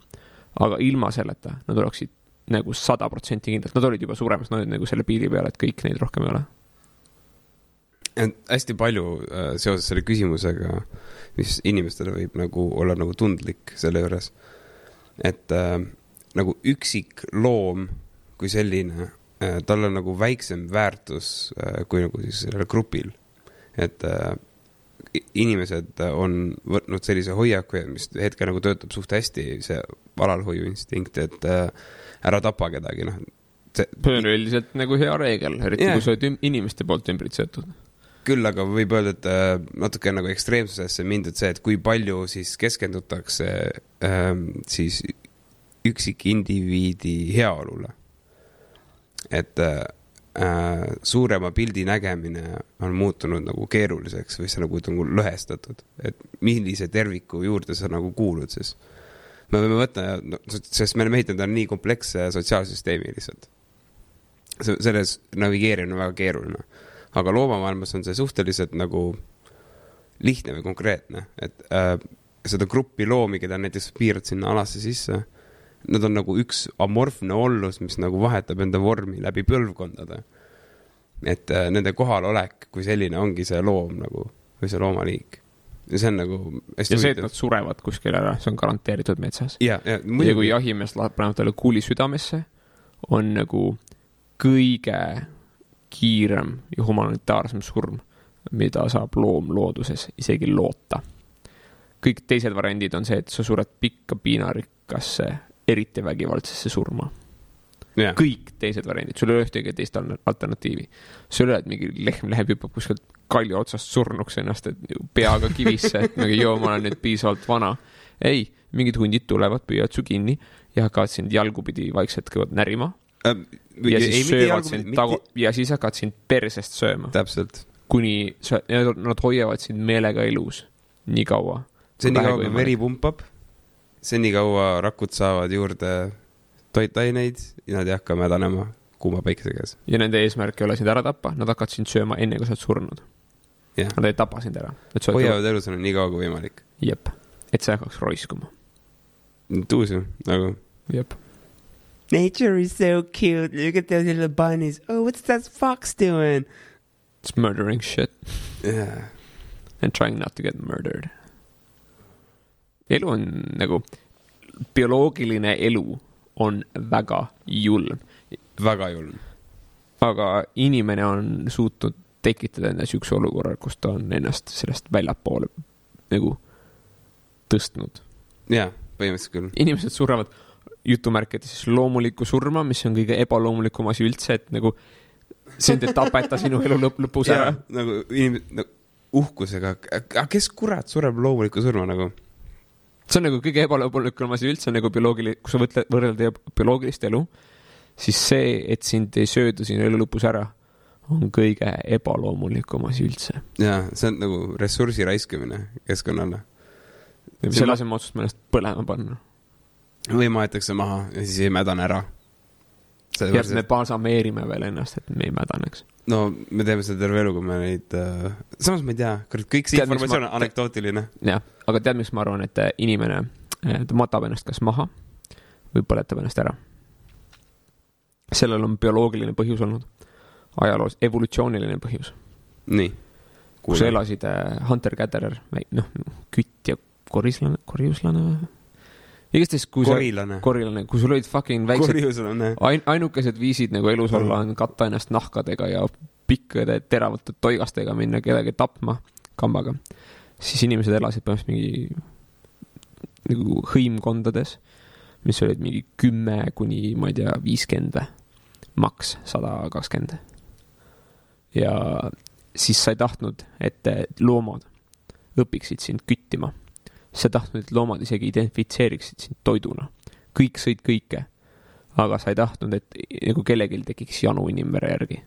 sa üritasid teha, tekitada siukse olukorra, kus sa ei ole mitte ühegi teise looma toitahelas.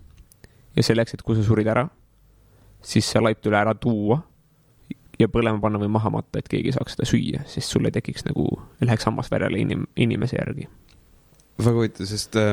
ja seda on tehtud nagu mingi tuhandeid, sadu tuhandeid aastaid ja. ja loomad ei oska küttida inimesi, sest et nad ei ole inimestega kokku puutunud.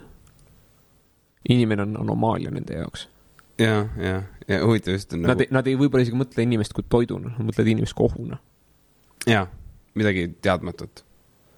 võõras, lihtsalt täiesti võõras. Ma ei tea jahipidamisest mitte midagi nagu, minu arvamus ja teadmised on nagu väga minimaalsed, aga mis ma kuulsin nagu enda ainukese jahiretke käigus veel huntide kohta uh,. ma olin- varem kuulnud, et uh, hunte jahitakse mingite lippudega ja ma uurisin siis, et mis need lipud on või mismoodi seda tehakse. ja põhimõtteliselt nad kasutavad mingeid lippe, kus on selline väike umbes, näiteks käega, ma mäletan, kümme korda kümme niisugune ruut, mingit äh,, oih, vabandust, niisugune ruut mingit äh, kirgast tooni, punased vist või midagi sellist. ja need on mingisuguse vahemaa tagant, ma vist sain aru, et umbes kolme meetri tagant piiratakse lihtsalt mingi ala kokku, kus arvatakse, et on hunt. see, see on üsna keeruline protseduur, kui, et kuidas selle punktini jõutakse. küll aga nüüd äh, piiratakse see ala nende lipukestega ära ja hundid ei julge nende lipukeste alt äh, läbi minna. sest see on täiesti võõras asi tema jaoks. ja see lõhnab inimese järgi, see ei, see lõhn on ebaoluline selle asja juures ja see, see kujund, kandiline kujund, seda ei eksisteeri looduses. hunt flipib täiega ära, see on nagu täiesti vittu, see on nagu tulnukas, see on nagu, sa vaatad, tema jaoks see on nagu mingi teiselt planeedilt mingisugune nähtus. ja siis ta läheb, jookseb mööda seda linti, mitte ta ei lähe seal alt läbi. aga see hunt, kes on korra seda läbinud, see nagu, see jääbki nagu käima edasi-tagasi, teda, selle trikiga enam kinni ei saa. Mm. see on hästi kummaline. Um, kas tead, kuidas mongolid nagu Džingiskhaani armee, me pidime endast rääkima, räägime mongolitest läheb, läheb, oh,. see, see räägib nii, meist nii mõndagi. võtab kokku ja, ja järjepidevus on. põhimõtteliselt äh,, vaata Mongoolia nagu tsivilisatsioon põhimõtteliselt või noh, ma ei saa ütelda tsivilisatsioon, Mongoolia impeerium kestis põhimõtteliselt ainult kaks koma viis põlvkonda. sest et nad olid kõik hobustel ja nende, nende kontrast oli see, et nad vihkasid kõiki, kes on nagu põliselanikud, kes on paiksed elanikud. igal Mongoolia sõduril oli kuus emast hobust vähemalt. emased, sest nad lüpsid neid ja nad sõid prussakaid ise maast ja nad küttisid kõiki asju.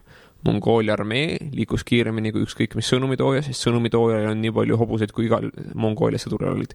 iga Mongoolia sõdur lasi vibuga õlihästi ka. ja nad küttisid niimoodi nagu, kui nad liikusid alast alasse, siis nad küttisid selle metsa põhimõtteliselt loomadest nagu tühjaks. ja nad tegid äh,, nende tehnika oli siis selline, et nad piirasid, nagu tegid, tekitasid siukse nagu rõnga, aga sellesse rõngasse jätsid väikse augu sisse. Ja kõik loomad hakkasid mööda seda nagu rõngast välja, nagu sellest ühest august välja minema läbi rõnga. okei okay., ja seal nad valisid, kelle nad maha lasevad ja kelle nad läbi lasevad.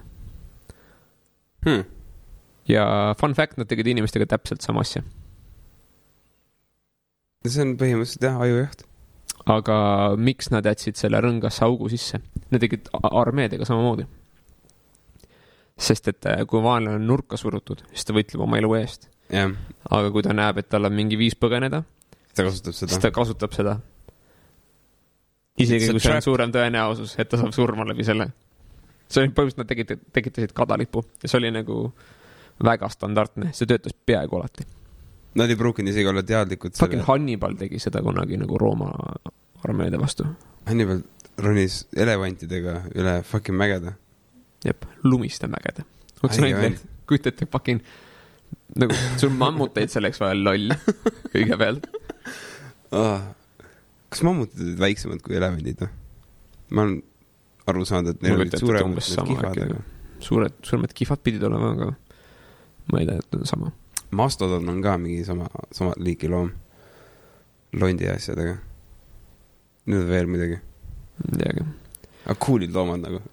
Ma olen täiesti veendunud, inimesed tapsid ära nagu nii palju loomi. jep. sa, kui sa oled nagu inimese toiduahelas, siis sa võid olla garanteeritud, et nagu lehmad. lehmad ei olnud üldiselt sellised kohe üldse. nagu inimesed on aretanud lehmi mingi fucking tuhandeid aastaid juba. huvitav, missugune see looduslikku lehma piisab. on nii või? jaa. Mingist hetkest oli nagu lihtsalt mingi hei, me lööme siit, hakkame neid mendi nagu karjatama konkreetselt. ma olen nagu mõelnud tegelikult selle peale, ma olen nagu, nagu uurinud, aga mõelnud, et hmm, missugune oli see esimene lehm, kelle peale mingi mõeldi, et hmm, kui me nüüd seda tegelast hakkaks no kui sa mõtled Chihuahua, siis esimene Chihuahua oli hunt. esimene Chihuahua. mis siis, kui esimene hunt oli Chihuahua? Ta oleks nagu toiduahelas kõige, kõige viimane asi. Fucking prusakad sööksid neid nagu, elusast peast. kas, kas oleks võimalik nagu reverse äh, äh, engineer ida Chihuahua tagasi hundiks? ma arvan, et oleks küll. sa paned lihtsalt äh, Chihuahuat seksima hundiga nii kaua, kuni tuleb hunt. kas kujutad seda ette või? jumal tead. siis võtad alguses väikseid hunde. või siis alguses sa lähed nagu, sa lähed, paned Chihuahua sugelema järjest äh, ei nagu, suurema tegelikult koeraga. ka nagu sa pead alguses, sa pead äh, sigima teda mingi loomaga, mis oleks enam-vähem selle kasvu, mingi hunt, see, see jah, aga see on tehtav. ja, ja. esmalt sa pead ta piisavalt suureks kasvatama, et saaks suurem loom teda karata ja siis sealt edasi liikuma. jah. see on nagu esimesed porgandid või noh, vist oli veel kuni keskajani oli nagu tavaline porgand oli lilla. Aga neid müüakse nüüd, neid ja äh,. nüüd see on har- nagu rariteet, aga kunagi oli, standard oli lilla. ja ja nüüd on oranž. sest et äh, fucking Hollandi mingi kuningas suri ära ja siis nad otsustasid kollektiivselt, et davai, et nüüd on kõik porgandid oranžid, tema auks. ja, tegelikult ka või? jep, What? ma ei teadnud seda. ja sealt see sai kui alguse. kindel sa oled selles loos? sada protsenti, guugelda seda. Holy shit. seal on jah mingi teema selle oranžiga. Ma ju kohtusin äh, selle see on see madal, rahvusvärv ju. madalmaade kuningannaga nii, äh,. Lowlands, nad isegi, need on madalad, nad ei loe.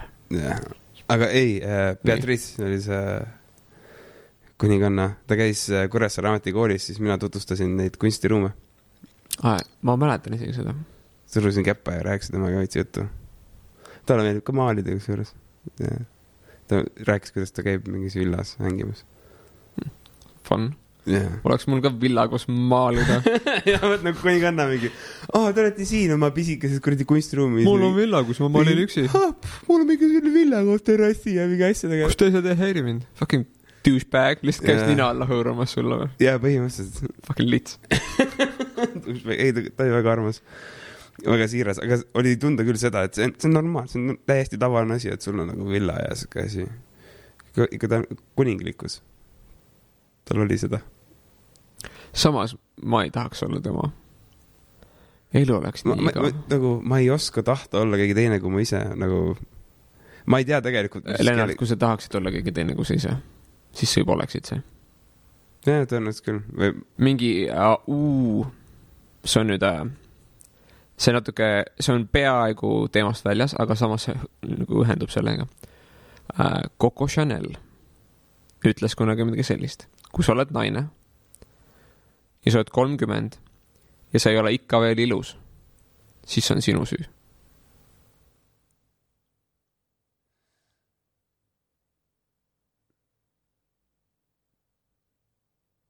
sa võid olla sündinud ilusana, kõik ei ole sündinud ilusana, aga kui sa oled naine ja sa oled juba kolmkümmend ja sa ikka veel ei ole ilus, siis see on puhtalt sinu enda süü. ja see oli Coco Chanel. ja see on Mm. nagu, kui sa mõtled, siis naised nagu, nad teevad ennast atraktiivseks ja nad nagu kujundavad iseennast tegelikult nagu läbi oma elu. ma mäletan, mul oli põhi, mingi algklassides olid mingid tšikid, kes ei olnud üldse nägusad. sa oled nagu uh,, mingi never, ma olin mingi teises klassis, ma olin mingi never tap that, aga said kakskümmend kaks, nägid neid Facebookis, ma olin mingi, mida vittu, mis juhtus? Nad tegid midagi, kus nad järsku olid mingid fucking modellid. ja sinus ka kindlasti, Mihkel, toimusid väiksed muudatused sel hetkel, sel Jaa. ajal. aga äh, see kohati nagu, vaata, kõik mehed ei ole ka atraktiivsed nagu naistele. aga nad muudavad ennast atraktiivseks nagu mingitele naistele. et nagu atraktiivsus on see, mis sa nagu teed endaga mm. -hmm. et sa kohati kujundad iseennast, sa kujundad ennast selleks, kes sa arvad, et sa peaksid olema. Ja kui sa arvad, et sa peaksid olema Lennart,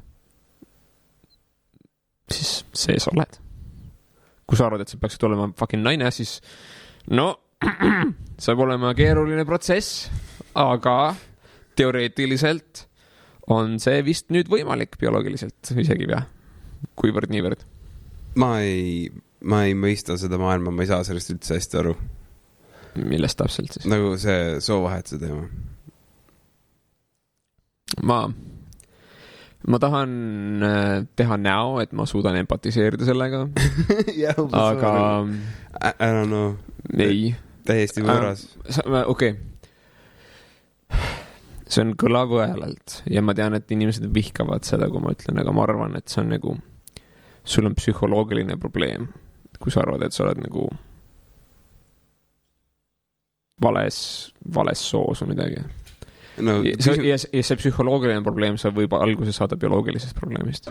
ja, ja, ja, et ma ei oska et sul on nagu mingisugused kehafunktsioonid saadavad su ajule mingisuguse signaali, mis paneb sind nii arvama. ja siis sinu maailmavaadet on kuidagi morfeeritud, ma ei, ma ei nagu ei kui, kui sa arvad, et sa peaksid olema naine, siis fucking shoot for it või siis kui sa tahad nagu, kui sa oled mees ja sulle meeldib, meeldivad mehed või kui sa oled naine ja sulle meeldivad naised nagu shoot for it nagu fucking mulle ei maitse kala. Ma ei tule sulle ette ütlema, et sa ei tohiks kala süüa. nagu mul ei ole selle vastu midagi, aga kui sa oled nagu mees ja sa arvad, et sa peaksid olema naine ja bioloogiliselt seda olema, siis äh, enne, kui sa lähed enda nokut pakule lööma, ma soovitan proovida nagu lihtsalt vaadata, äkki sa saad seda muuta, et sa arvaksid teistmoodi. et võib-olla proovi minna trenni, proovi leida mingi hobi, kõigepealt sa keskendud nagu mingile eriti valele asjale oma elus. ma ei julge sellise koha pealt üldse nõu anda, nagu ma, ma ausalt ei tea, mis sellise inimese nagu maailmas toimub, sest ma, ma ei kujuta ette kedagi väga kergelt otsustamas seda, et ta lõikab oma munni maha. ma aga, aga kus kohas on seda kõige rohkem?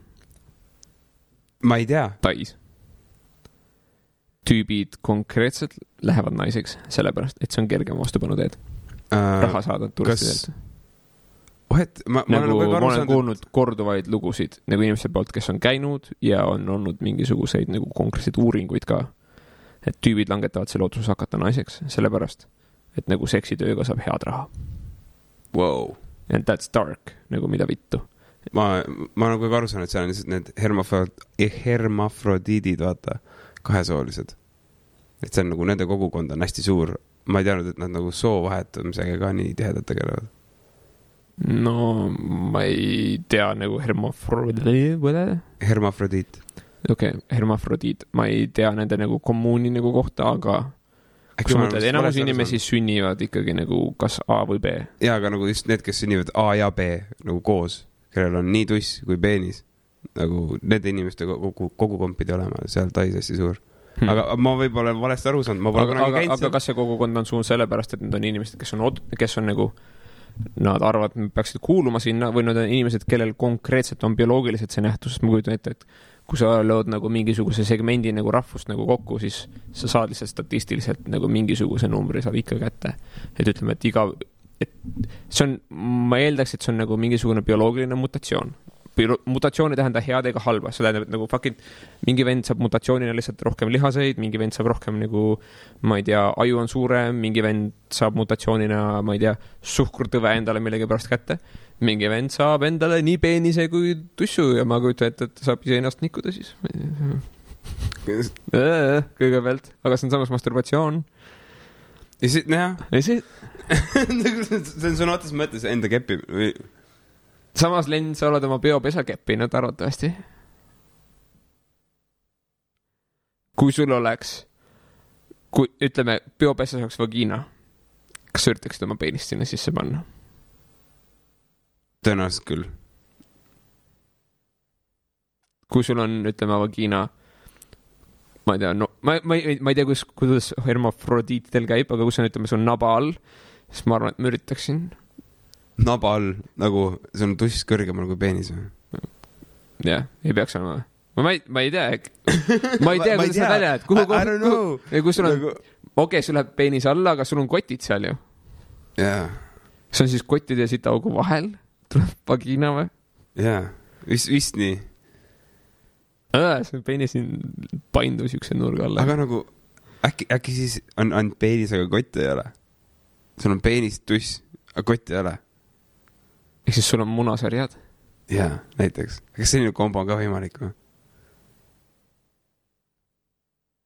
That's, see on nii deep. selliseid asju ei saa enam nagu guugeldada ka, sul tulevad mingid fucking ad'id ja asjad pärast igale poole. nagu ja siis sa lähed töö juures mingi, vaata, ma otsime siin lihtsalt midagi olulist, ei näe, mulle pakutakse mingit fucking ümberlõikust. ümberlõikust või mingit, jaa, ei, et ümberlõikus. Kas ümberlõikus on eesnaha eemaldus? ei, ümberlõikus on ikkagi, kui sa vahetad sugu või? vist küll jah. sa lõikad ennast ümber. minu arust see, et sa lõikad oma eesnaha ära, vaata see juutide värk, et selle ümberlõikus on, see on mingi ema nimetus. me oleme täiesti idikad tõenäoliselt selle koha pealt. jep.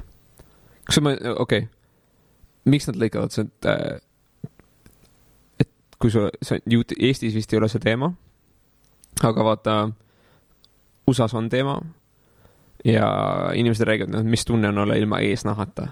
põhimõtteliselt kujuta ette, et sul on nagu noks, siis tõmbad oma eesnaha nagu hästi taha, siis sa käid seal niimoodi päev otsa ringi. That's weird. ma ükskord tegin siukse asja. kuidas sa tagasi tõmbasid, nagu, kas sa tõmbasid teibiga kinni või? ei, lihtsalt tõmbasin jään taha.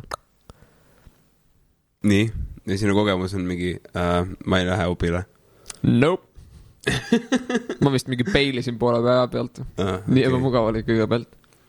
aga, no ju selle harjumuse ei ma asi. kujutan, mingi hetk harjud ära, aga selle lõpuks oli see, et noh, sa hakkasid vaikselt harjuma, aga see nagu muutus mittetundlikuks. minu jaoks on üldse nii veider, et ma täpselt ei saa aru, mille pärast see ümberlõikus oli vajalik. See oli, äh, hügieenilised küsimused või? Äh, hügieenilised jah, et kunagi oli mingi teema, et mingid tüübid ei pesnud oma nokse ei tulnud selle peale, et pesta ilmselt. Ja siis keskkond oli nii kuum ja palav, et tekkisid igasugused infektsioonid või? jah. no vaata, juudid ei söö siga ka sellepärast, et mingi aeg oli ajaloos, kui nad võtsid selle vastu, juhuslikult oli mingi hullu seatõve mingi levik, et sa sõid, said, said mingeid haigeid haigusi sealt.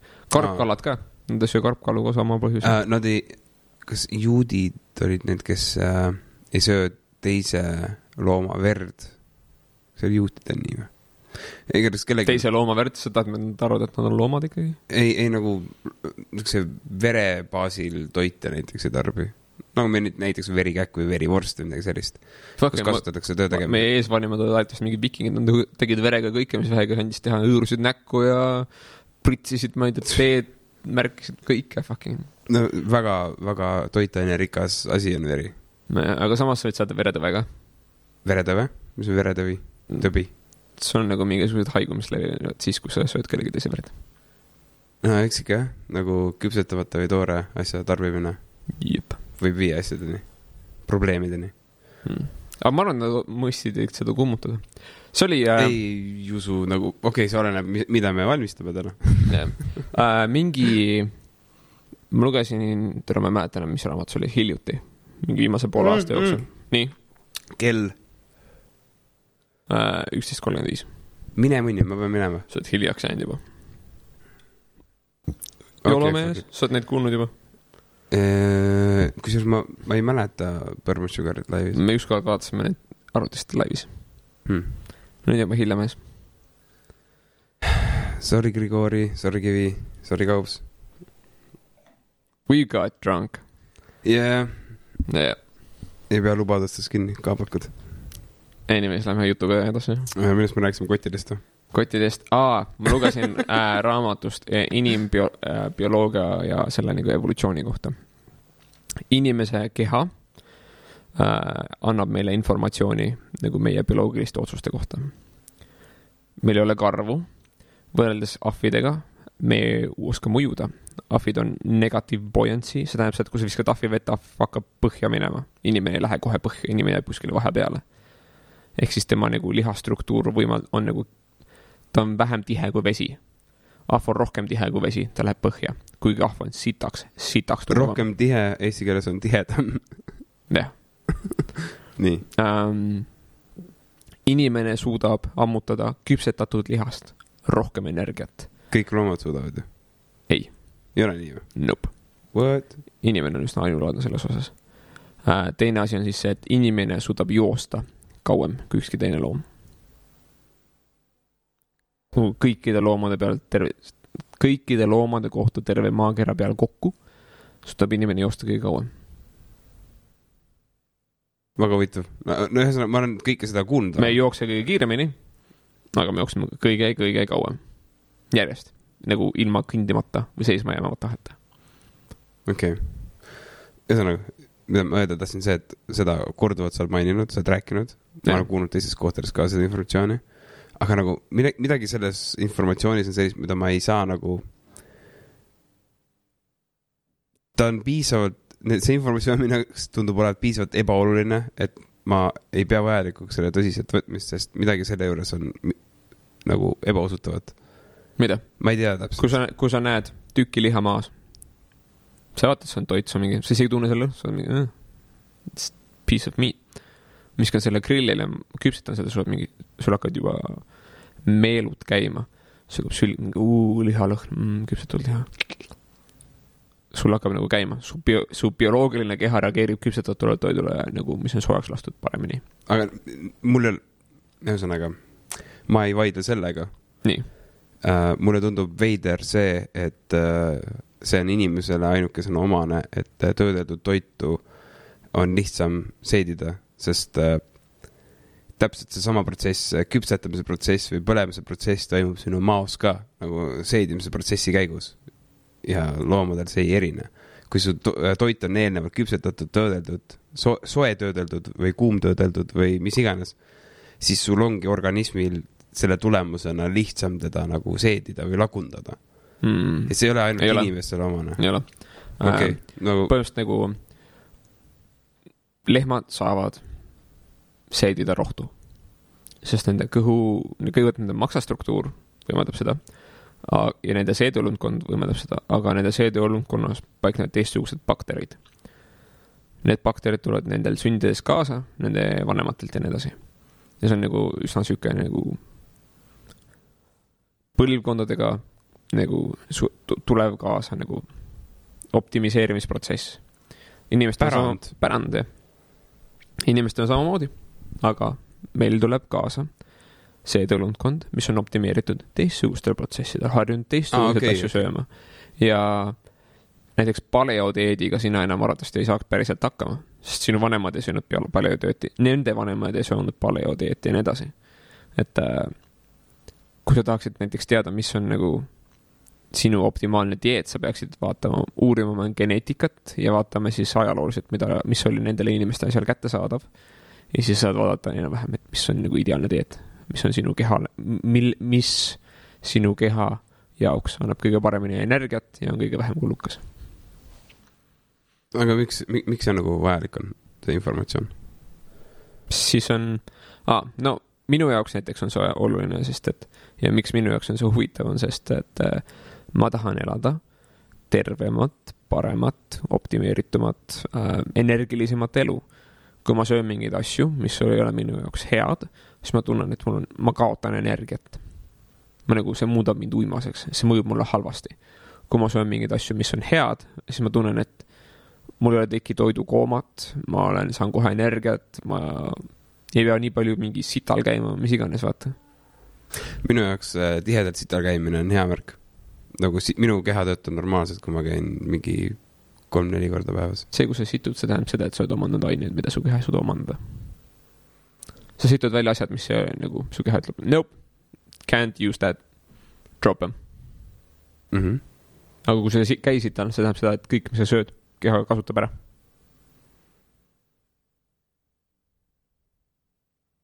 nii, kui sa käid tihti sital, see tähendab, sa sööd palju sitta. ebavajalik, see tähendab, sul on halb dieet, kas see on päriselt nii või lihtsalt nagu, see on nii. kui sa sööd hästi palju nagu mingisugust taimset toitu, kas selle tagajärjel ei teki hästi palju sita või? oleneb äh,. taimsel toidul on vähe. äh, kohati palju äh, seda kiudaineid ja kui sa sööd palju kiudaineid, siis need viivad sind rohkem pellikusse sitale. sest et mingist piirist sa ei suuda enam, sul on nagu kiudainete osas, sul on äh, piirang nii, ja kui sa saad oma piirangu kätte, siis keha ütleb mingi nope, see läheb nüüd välja.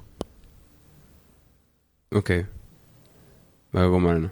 ja taim, taimetoit on enamus on kiudained äh,. ma olen avastanud, et kui ma näiteks söön ainult lihhi, ma olen proovinud nagu nädal aega süüa ainult lihhi, ma hakkasin mingi kaks korda nädala jooksul siit alla. no it was pretty good.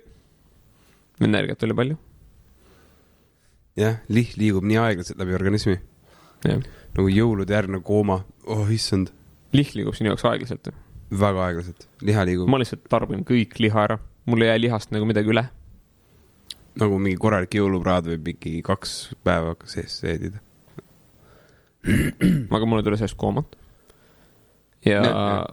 mul ei jää sellest midagi üle ja ma saan sellest, oleneb, mis su jõulupraad sisaldab, kus see sisaldab mingeid kuradi sitaks kartuleid või mingit siukest asja, siis see võib olla.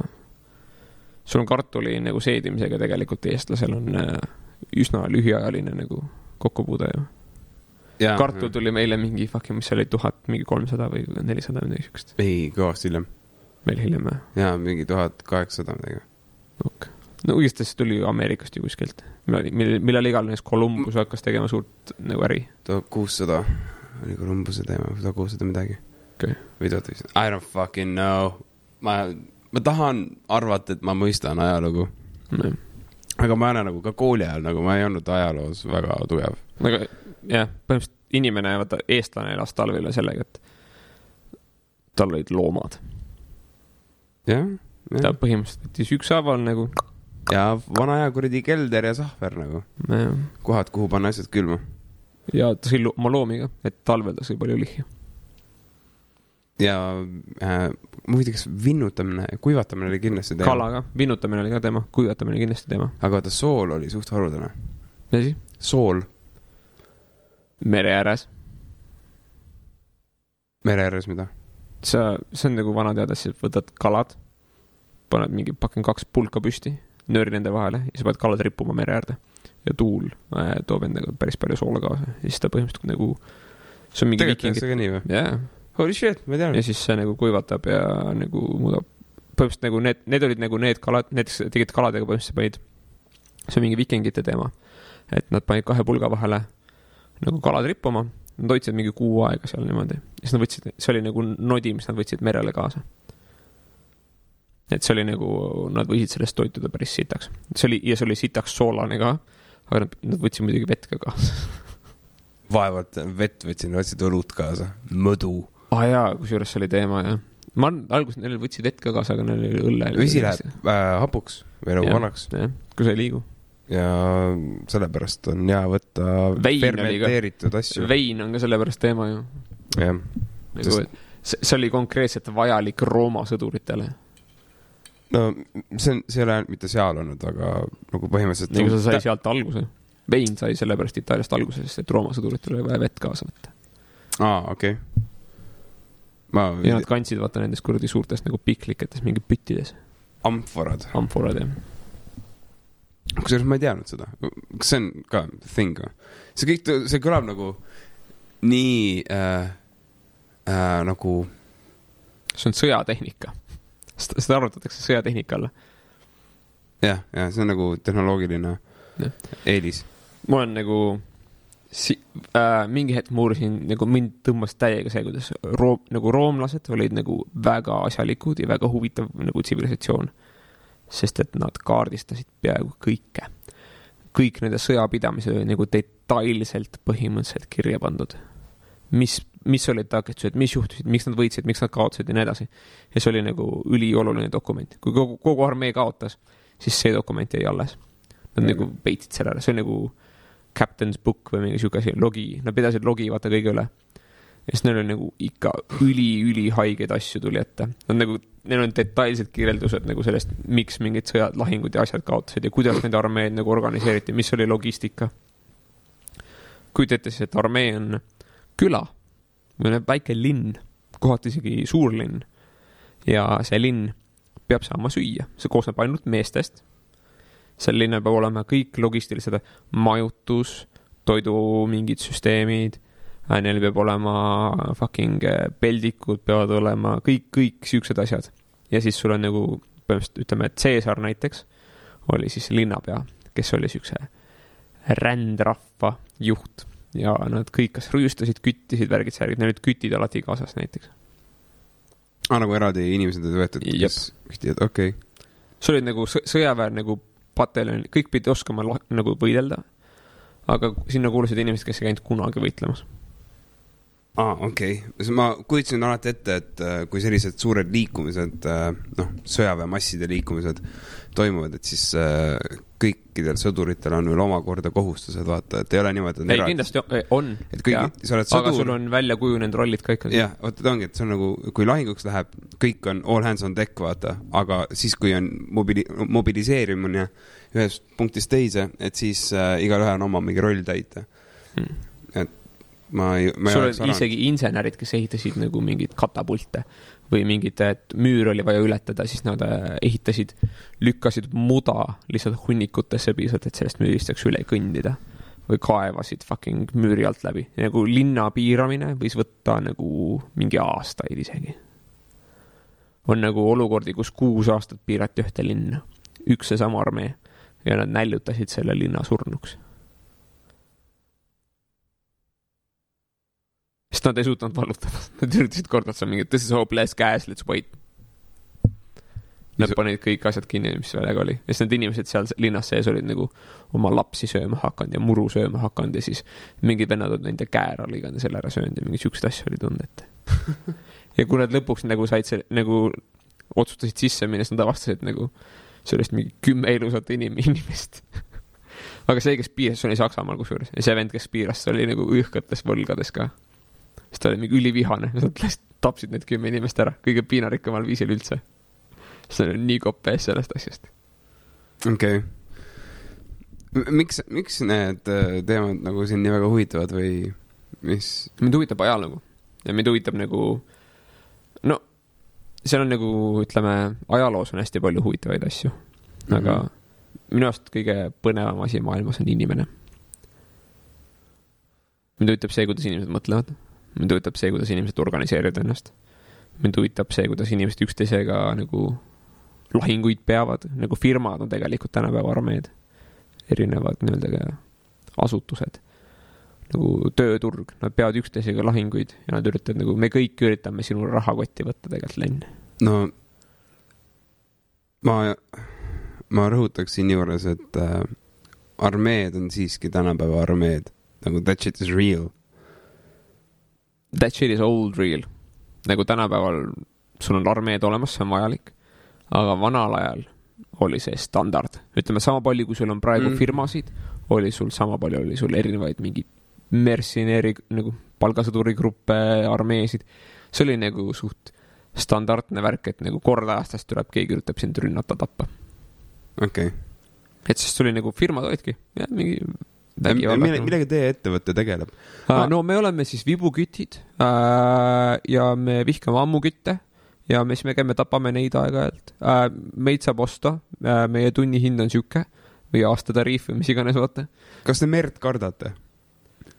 no meil on olnud, meil on kaks sihukest salgapaati, mitte paati, vaid laeva, et me oleme käinud korduvalt siis Soomes ja Rootsis vägistamas ja vallutamas ja sealt tulnud nagu varandusi tagasi um,. meil on uh, uh, ütleme, et kümnest seitse ole- korda oleme edukad olnud. see on umbes mingi resümee ettelugemine. ja siis kuningas annab oma templi. jah, mingi, okei okay,, ma palk, võtan siis teid, te lähete, paneme, võtsin mingi kaheksa firmat või noh, kaheksa mingit kompaniid võtsin kokku. firma kompanii, sealt tuleb kusjuures kompanii nagu, nagu nimetus tuleb ka, sest see on sõjaväe nagu see nagu üksus või? üksus jah. Company. siis mingi hetk ma võtsin siit kaheksa kompaniid, palkasin ja siis ne- nendest moodustasin armee. Nad lähevad sinna, nad kas kaitsevad meid või nad võtavad sealt mingid varandust ajavad kokku meile. jaa. ja siis ma võtan need inimesed ära, need inimesed hakkavad makse maksma ja siis selle eest ma maksan nendele sõduritele. aga siin on jah selline pigem intellektuaalne lahingupidamine. sest olgugi, et see, see firmad äh, äh, tegelevad ka füüsiliste objektidega ja näiteks nende müümisega või tootmisega. küll. aga, aga üldiselt see on ikkagi intellektuaalne või nagu selline paberi peal lahing. isegi kui me räägime mingite brändide suurtest clash idest ja nii edasi. jah. no fucking Coca-Cola versus Pepsi. tegelikult sul ei ole kumbagi vaja. mõlemad on täiesti mõttetud, aga seal käib lahing. see on, need on lahing ja see on lahing sinu aju ja kõhu järgi. okei, tähelepanu, fuck'i, mitte kumma järgi, sinu rahakoti järgi. meil on mingi vedelik, mida sa võiksid osta. ja siis teised vennad, ei, meil on mingi vedelik, mis on parem, mida sa võiksid osta. mõlemad on tegelikult mingi suhkruvesi põhimõtteliselt, jah, mis on punane millegipärast, pruun, mida iganes, pulakas pruun. jess. aga jaa nagu..., Lennart töötab Coca-Colas, nii et see on, ma kusjuures, ma ei tööta Coca-Colas, aga minu klient on Coca-Cola. okei okay.. aga ma töötan Coca-Cola kontoris, jah. So, jah. Len, me peame põial käima. aga, ah, kas me võime suitsu teha või jaa, teeme väikse pausi vahepeal. mm? -hmm. kas me laseme siia The Vergi jälle vahele või? mis asja? The Vergi paneme siia vahele. Fuck it, paneme. Ja me oleme, küsime vahepeal Lauri käest, kas me võime tema lugu siia vahele mängida äh,. väike siis inimestele, kes ei tea meist midagi äh,. miks te kuulate meid kõigepealt, aga inimesed, kes ei ole varem meid kuulanud, siis The Verg on äh,, on põhimõtteliselt äh, üks tüüp ja tema vend või? kahekesi nad teevad, ei tee kahekesi, nad on äh, neljakesi kõik neljakesi. ja nad on meil kõrval stuudios mm. -hmm. ja me oleme aeg-ajalt kui meil on mingid pissipausid või mingid suitsupausid või mis iganes, siis me laseme nende muusikat siia vahele, sest nende käest on hästi kerge minna luba küsima. Nad on meil kõrval stuudios mingi, joo, meil on vaja, me tegime mingi pausi, kas me võime mingi teie lugu mä- mängida, siis mingi ja, ja, ja, ja, mis te tahate? ja protsess on juba selge. me Jah. kirjeldame, mis situatsioon on, siis mingi, oo oh, jaa, see lugu, see lugu see. lugu, jaa, pange seda. Uh, laiskus. jah. hei, nad teevad tegelikult norma-, me ei küsiks, kui see oleks ülipask muusika. see Jah. ei ole ülipask muusika, see on jumala legit muusika. nagu, neil on minu arust huvitav vibe, nad teevad äh, instrumentaalensambel. instrumentaal, aga nad teevad nagu, nad ei ole ideaalsed, aga nad on huvitavad ja neil on hea vibe minu arust. ja Jah. kui ma kuulan neid nagu jämmimas kõrvaltoas, ma olen alati mingi mm,, et see on nagu hea. suht hästi kostab läbi, jah. jah, põhimõtteliselt, kui me istume enda siin suure laua taga, kus meie seadmed ja asjad püsti on, siis täpselt teisel pool seina otse eest kostavad äh, jämmi soundid, mõnusad bassikruuvid ja trummirütmid.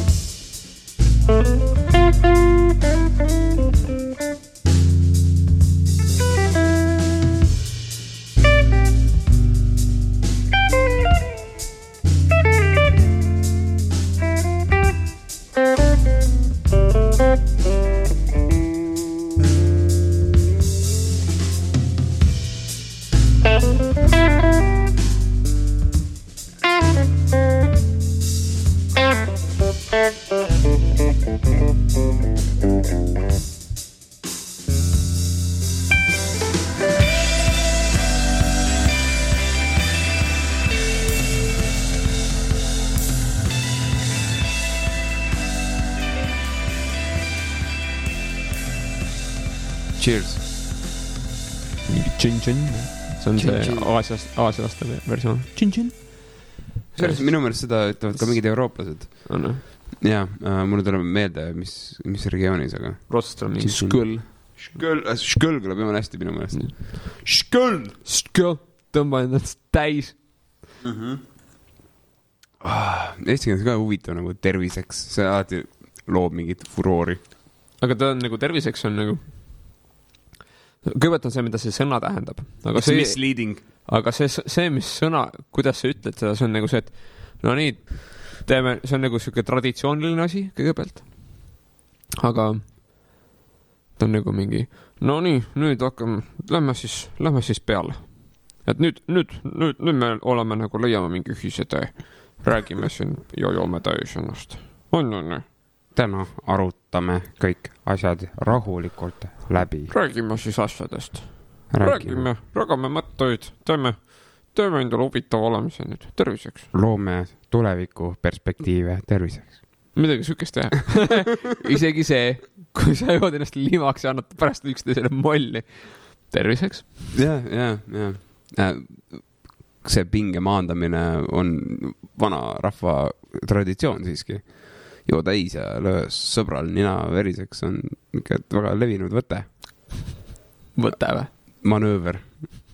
millegipärast äh,, One-two punch. see on nagu drink, fist, jah, snap. ma ei ole kunagi seda väga hästi mõistnud äh, nagu isiklikul tasemel, aga ma millal saan, oli viimane kord, kui sa reaalselt kaklesid kellegagi? issand, väga ammu. sama. nagu õnneks ei ole neid momente olnud kuidagi suutnud vältida. Ma olen läinud kaklustele vahele küll ja nagu lahendanud olen olukordi, aga, ma ka. aga viimane kord, kui ma reaalselt nagu pidin kellegiga rammu katsuma, oli vist äh, äkki Austraalias või? mingi tüüp, kes oli kuskil baaris, eriti täis. ja ta arvas, et ma olen äkki kakskümmend kolm või midagi siukest, kakskümmend neli. ja ma ütlesin, wrestling is fake, it's not real. Siis ta mingi, läks nagu sellest, et ma ütlesin, it's, it's entertainment. läks kettasse või? täiega kettasse, ta läks nagu agressiivselt kettasse. aga see oli nagu, ta, ta, ta tuli mulle kallale selle peale. What?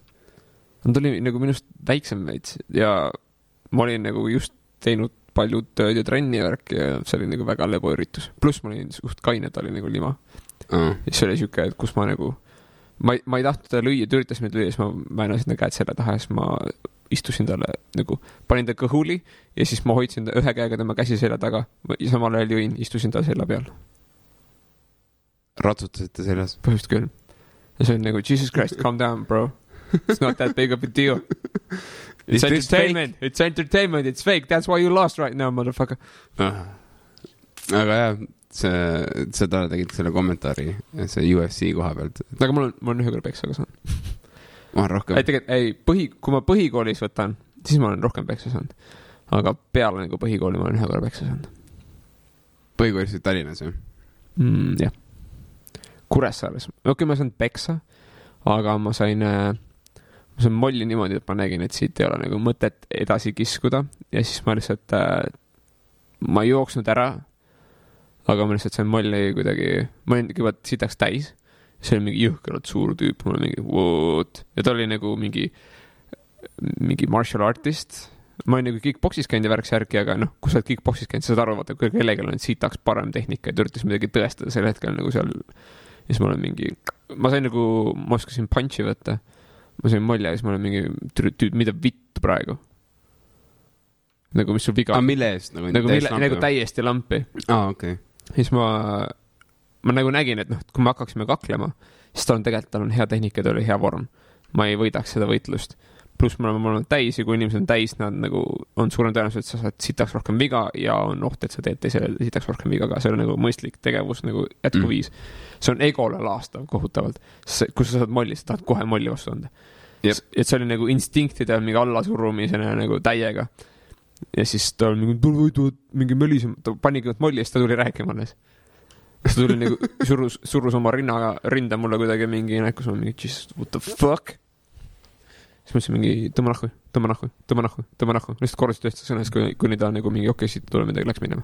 see oli nagu mingi vittu, umbes, et sa ei allu tema provokatsioonidele. midagi siukest ja.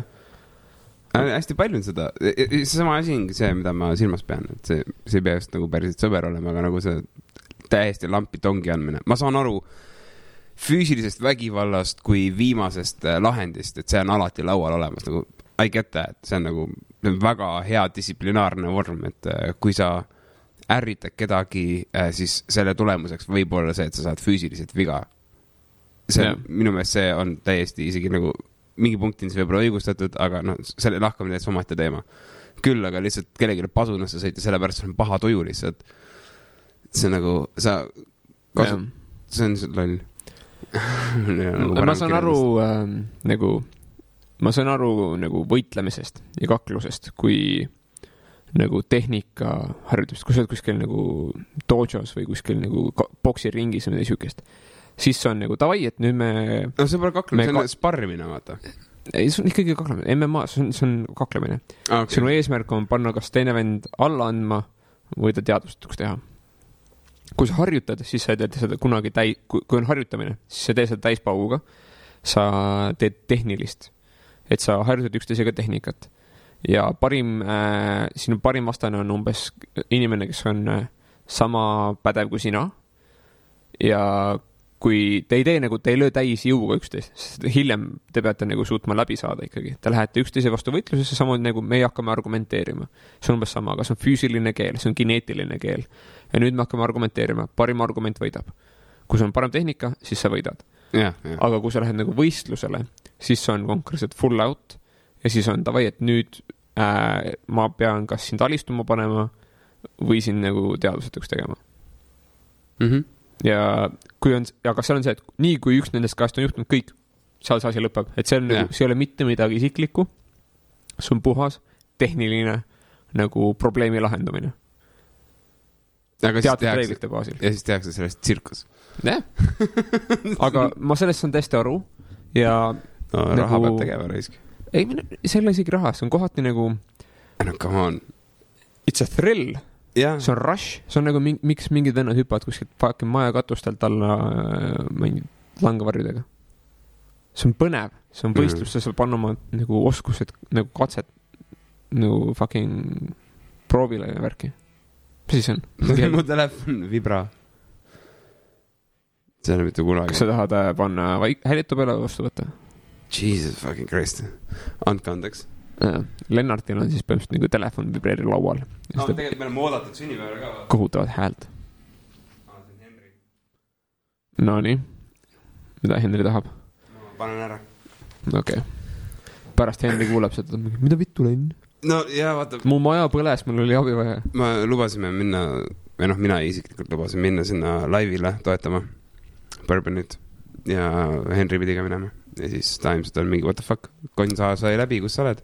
või siis ta on nagu, joo, ma ei viitsinud minna, sorry Maybe, nagu me ei ole olnud vestluses nagu pärast mm,. hommikut reaalne.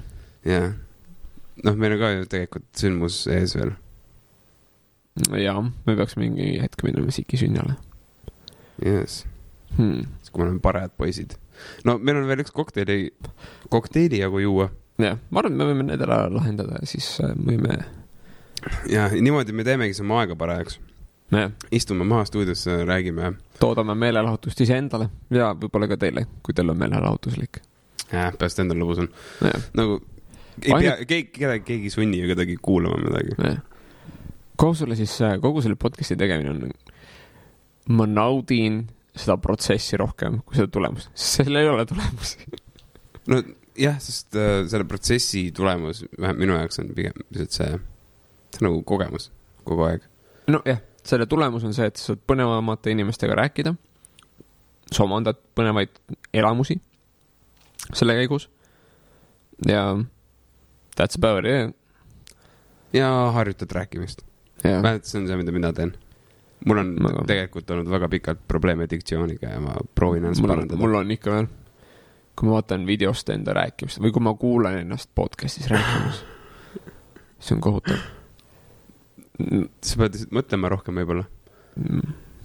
hui, hui hakkangi siukest asja tegema. see oleks ka aus, sest Never mõtlemine kui-, mida sa, kas me oleks võimelised tootma ühe saate, kus äkki me teeme endale skripti ette nagu s- sõna-sõnalt lihtsalt. tere Aa., Mihkel, kuidas sul täna läheb? ai, ma olen mõelnud siuksele asjale nii, äh,, aga veits teise nurga alt, et ma võtan mingi teema ja ma hakkan seda lahkama, nagu mingi referaat, mitte nagu päris referaat, aga nagu äh, et jõu, ma võtan teema ette, ma teen selle kohta hästi pika nagu uurimustöö kõigepealt ja siis ma panen mingid punktid endale kirja. aa nagu How stuff works põhimõtteliselt. jah, et ma Stuff you nagu äh, nagu ol, olulised asjad, mis ma, mille kohta ma oskan rääkida, mis on minu jaoks põnevad ja mille koha pealt ma oskan inimesi harida, neid on tegelikult sitaks. äkki peaks koolitajaks hakkama siis? ma ei usu, et ma naudiksin seda väga pikalt. Öeldakse, et äh, nagu õpetamine on kõige harivam nagu või kiirem tee mingi asja oskuse omandamiseks. jah, et see on hea asi, mida teha mingi, mingi aeg, et sa, sa saad nii palju rumalaid küsimusi, mille üle mõtiskleda mingi perioodi jooksul, et mingi davai, ma arvan, ma tean seda asja, aga mingi vend suutis kõik asjad lühidesse ajada. aga selle nagu, see kõlab praegu nagu hea, hästi, aga selle pahupool on see, et sa lähed internetti, sa vaatad mingit äh, inimeste blogisid, kes on nagu ütlenud, et joo, ma olen turundusekspert näiteks. ja siis sa loed, mis sitta nad kokku panevad. ma olen sellega kokku puutunud. Mingid vennad, kes äh, nimetavad ennast turundajateks, nad peavad mingit turundusblogi. ja siis sa loed seda asja veits ja siis see on nagu masendav. mm.. et nad nagu levitavad põhimõtteliselt halba informatsiooni. aa, okei okay., lihtsalt selle eesmärgiga, et saada tähelepanu ja saada siis selle läbi tööd või? jah, okei okay., no see on, see on väga levinud. ja see on digiturundamises, see on kõige olulisem, kõige suurem nagu nähtus. Ja nagu, kas seal on äh, nagu mingisugune ainu, ainuke tõde olemas? ma, see valdkond on minu jaoks suhteliselt võõras, ma nagu pea... sul on äh,, sul on teatud asjad äh,, mis lihtsalt töötavad ja mis ei tööta, olenemata kultuurist ja, ja kohati need on näiteks need reeglid, mille järgi sa pead mängima, näiteks kui sa kasutad äh, erinevaid programme. näiteks kui sa tahad Facebookis turundada, kui sa tahad Instagramis turundada, kui sa tahad Twitteris turundada, kui sa tahad Google'is nagu turundada. Google'i on põhimõtteliselt siis seo. seo on lühend siis search engine optimization. ja siis inimesed nagu, nad ei tea, kuidas need algoritmid töötavad või need isegi, need algoritmid ei ole kunagi niimoodi töötanudki, aga nad arvavad, et need töötavad nii ja siis nad äh, vastavalt sellele ehitavad mingisuguse blogipostituse või mingisuguse video panevad kokku. siis on mingi joo. ah,. nagu õpetavad, kuidas Ja siis on nagu- häkkida nagu... või nagu kasutada ära seda, neid omadusi see paremini jaa, aga see ei tööta kohe üldse nii. ja see on nagu halb. noh, et nad, kui sa jälgid neid juhiseid, siis sa kulutad liiga palju raha liiga väikse tulemuse nimel. okei okay.. et sa raiskad konkreetset raha ja see võib nagu mingitele inimestele põhjustada kahju konkreetselt, see informatsioon, nagu finantsilist kahju.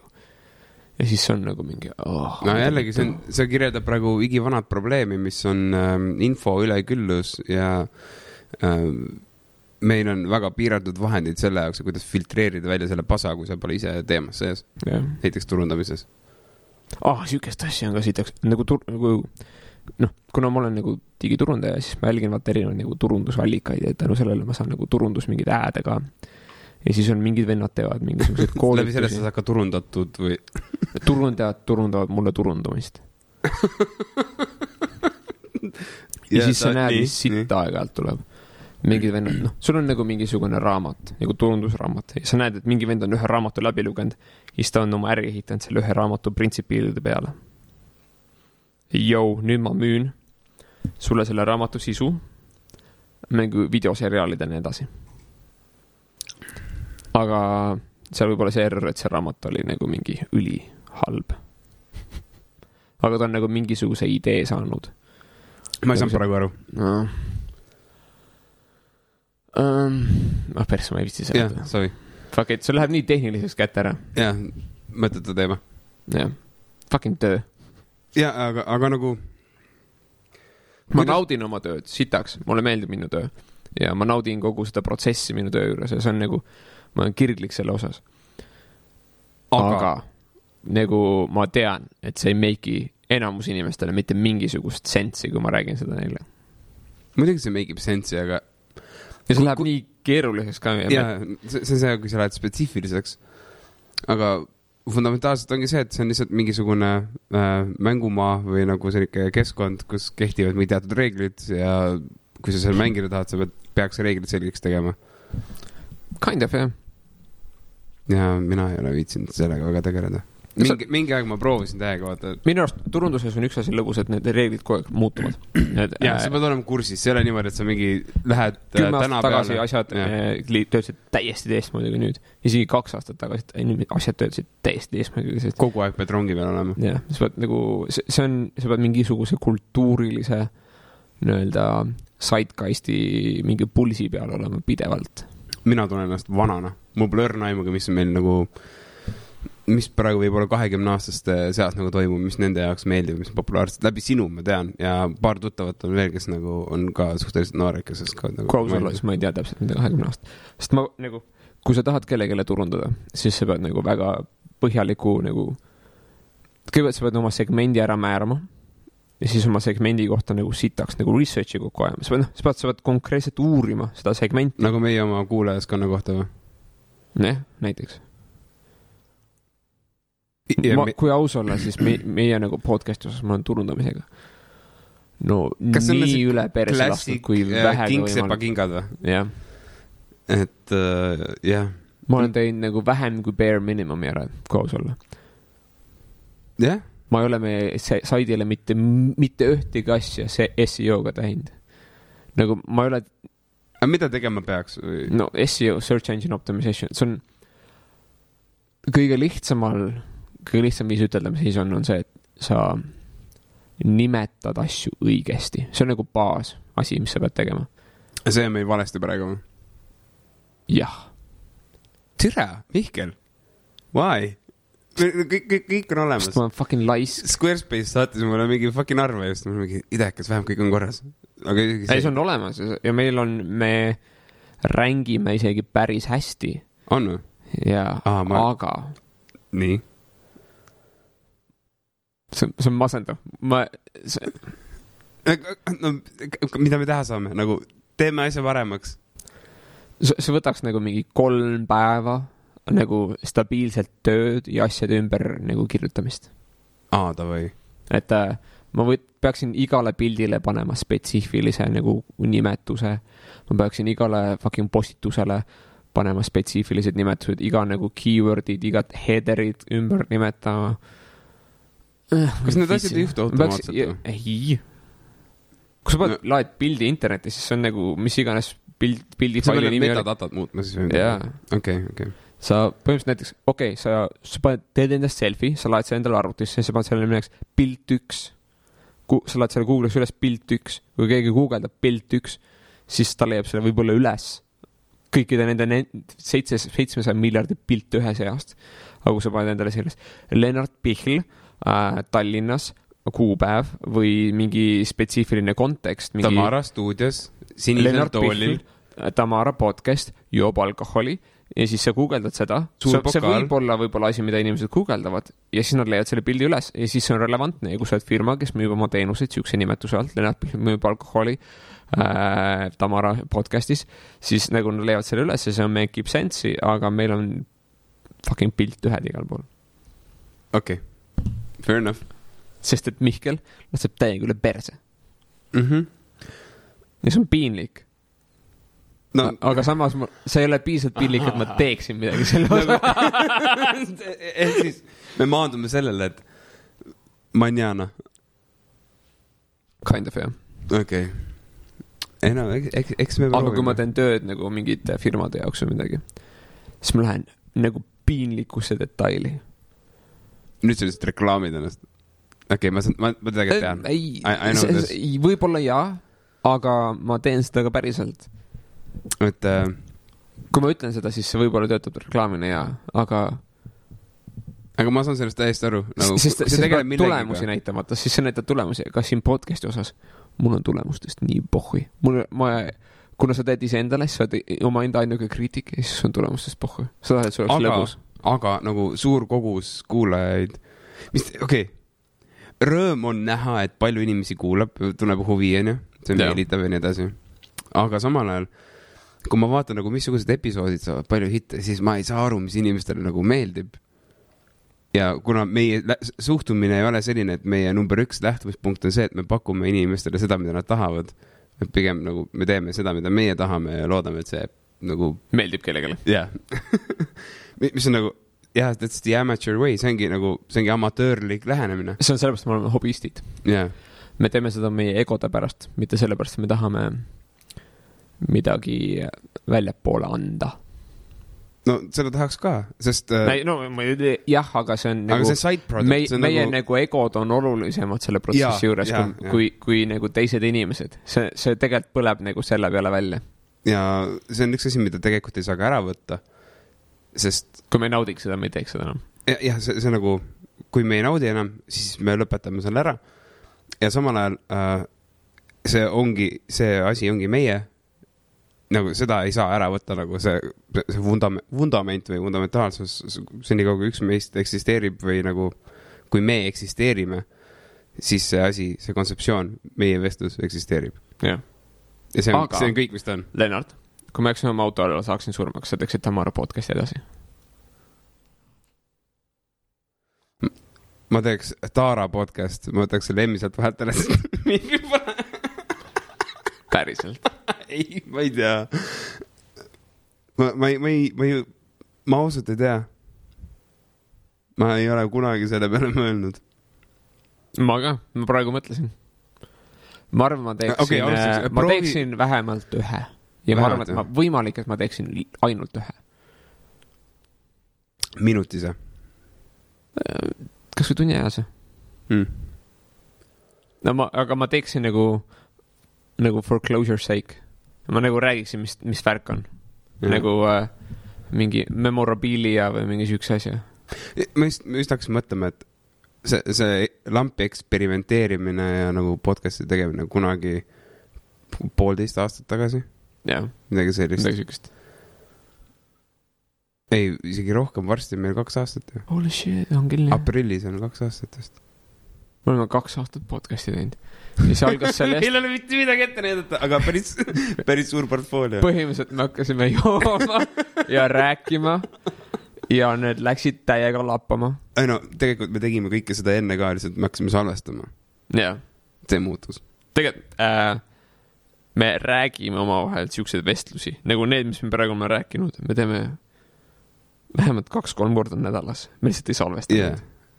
Umbes nii. ja enamasti meil ei ole külalisi, kui me te- räägime. kui aga te- meil on keegi seltskonnas ikka, kes ajab mingit sitta koos meiega.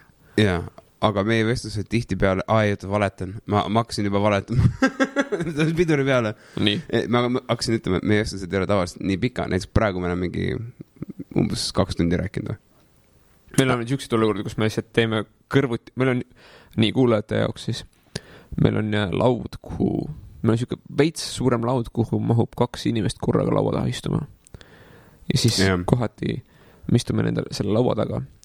Ja Lennart teeb oma mingeid asju. Ja ma teen oma mingeid asju, tavaliselt Lennart disainib midagi, ma edit in või ma olen, teen mingeid, mingi sotsiaalmeedia asju, ma teen tööd põhimõtteliselt, me mõlemad teeme tööd. ja siis me istume üksteise kõrval. Ja siis me pläku-läkutame omavahel, vahest me mängime, Lennart mängib Battlefieldi ja ma mängin, ma ei tea, Battlefield ühte, WoW-i. Oluline differential või nagu erinevus, aga jah. mõlemal on oma mingi asi, kui on mingid pausid, siis ja me lihtsalt räägime, me räägime kogu aeg, aga me räägime nagu sarnastest asjadest nagu praegu. me lihtsalt nagu bounce ime ideesid üksteise vastu. ja näiteks praegu Mihkel andis mulle väga hea idee, samal ajal kui ma kujundasin, kasutasin ühe kujunduse jaoks fragmenti, mis oli olemas ja nagu aitas edasi arendada.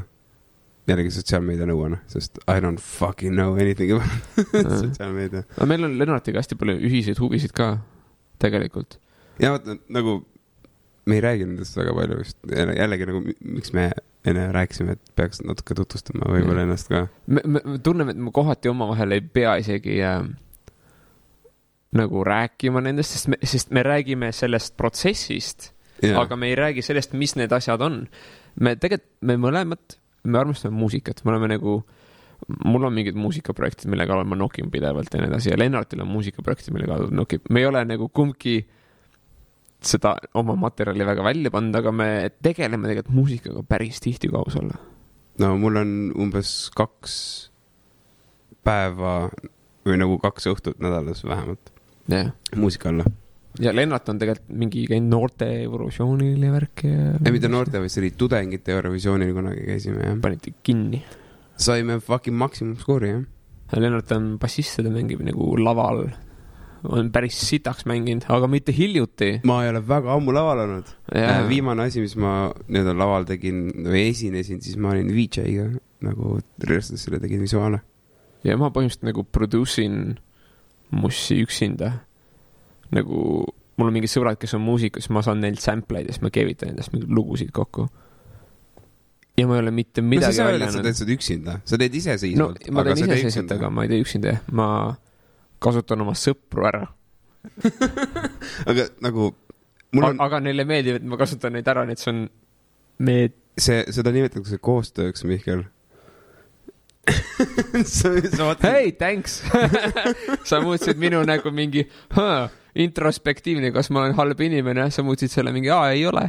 või tähendab, jaa, et oled, sa oled hea inimene, Mihkel, sa ei ole mingi sitakott. lihtsalt, nagu kui inimene ei taha sinuga koostööd teha, siis ta lihtsalt jalutab uksest välja. jah. ja, ja... mida on ka juhtunud nii et ja kõik asjad jääb ette. kusjuures seda on nii vähe, mul, mulle jäävad kõik korrad, kui äh, mulle jäävad väga spetsiifiliselt meelde inimesed, kes mind ei salli nagu ja neid on mingi kolm-neli tükki. ja mul on need meeles. All those assholes. sest ma ütlesin, ma ütlesin midagi meelega halb, halba, mis riivas nende egosid. sa pead seda tegema, nagu mina teen ka seda pidevalt. ja see on üks äh, viise, kuidas sa sa- saad, otsid piire vaata inimese juures. jah, kus, kus kohas nagu tekib valupunkt, kus, kus, kus lööb ai? Ja see on, see on nii huvitav. see on inimesed, kes arvavad, et on hästi tugevad. siis äh, need murduvad kõige mingi eriti latt, nagu latt on eriti hästi madal ja need murduvad seal ära. jah, see on umbes sama, et see on minu kogemus. mida targem sa oled, seda rumalamaks ennast pead.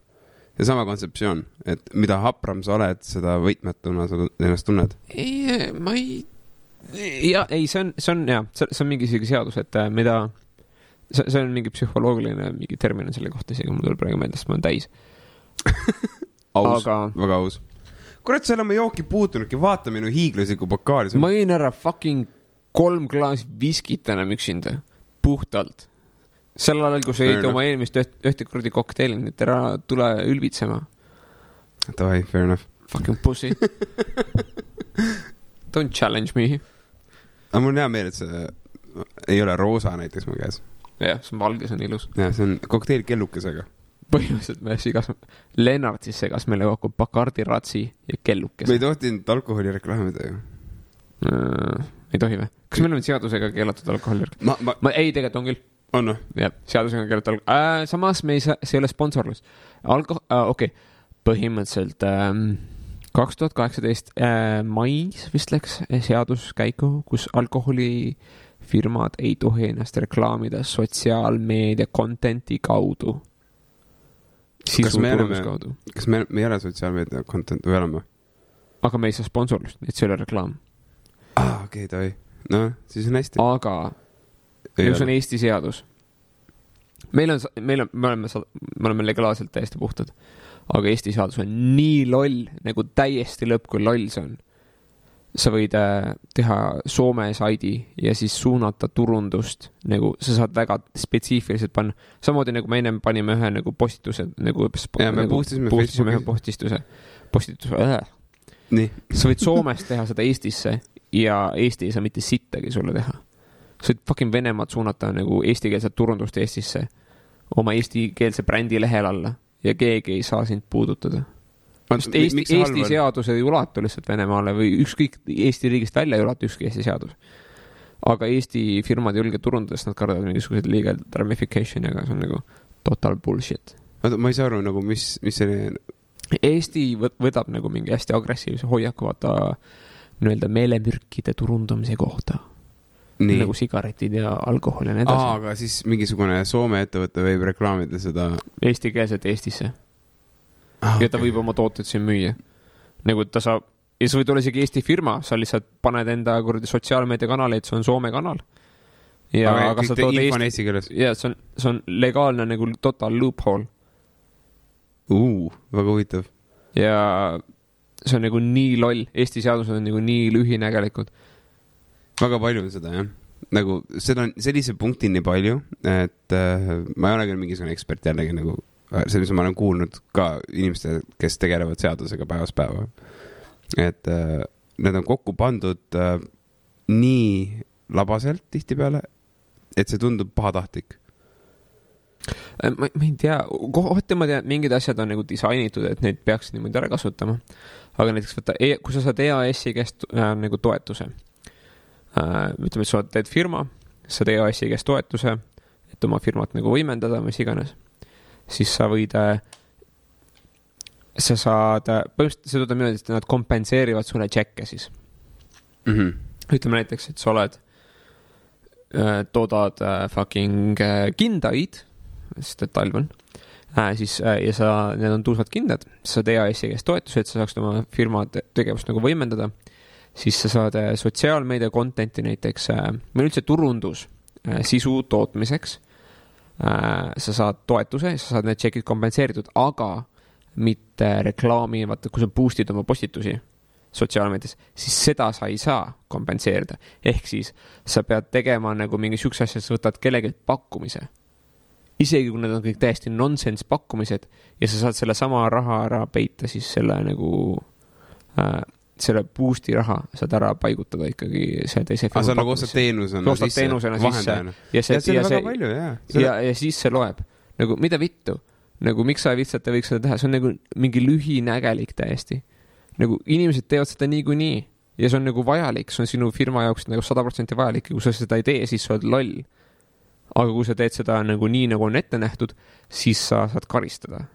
jah, aga kui sa teed seda nii, nagu ei ole ette nähtud ja sa oled nagu teoreetiliselt teed nagu moraalse mingi sa lood kõrvalepõike, töökohti juurde.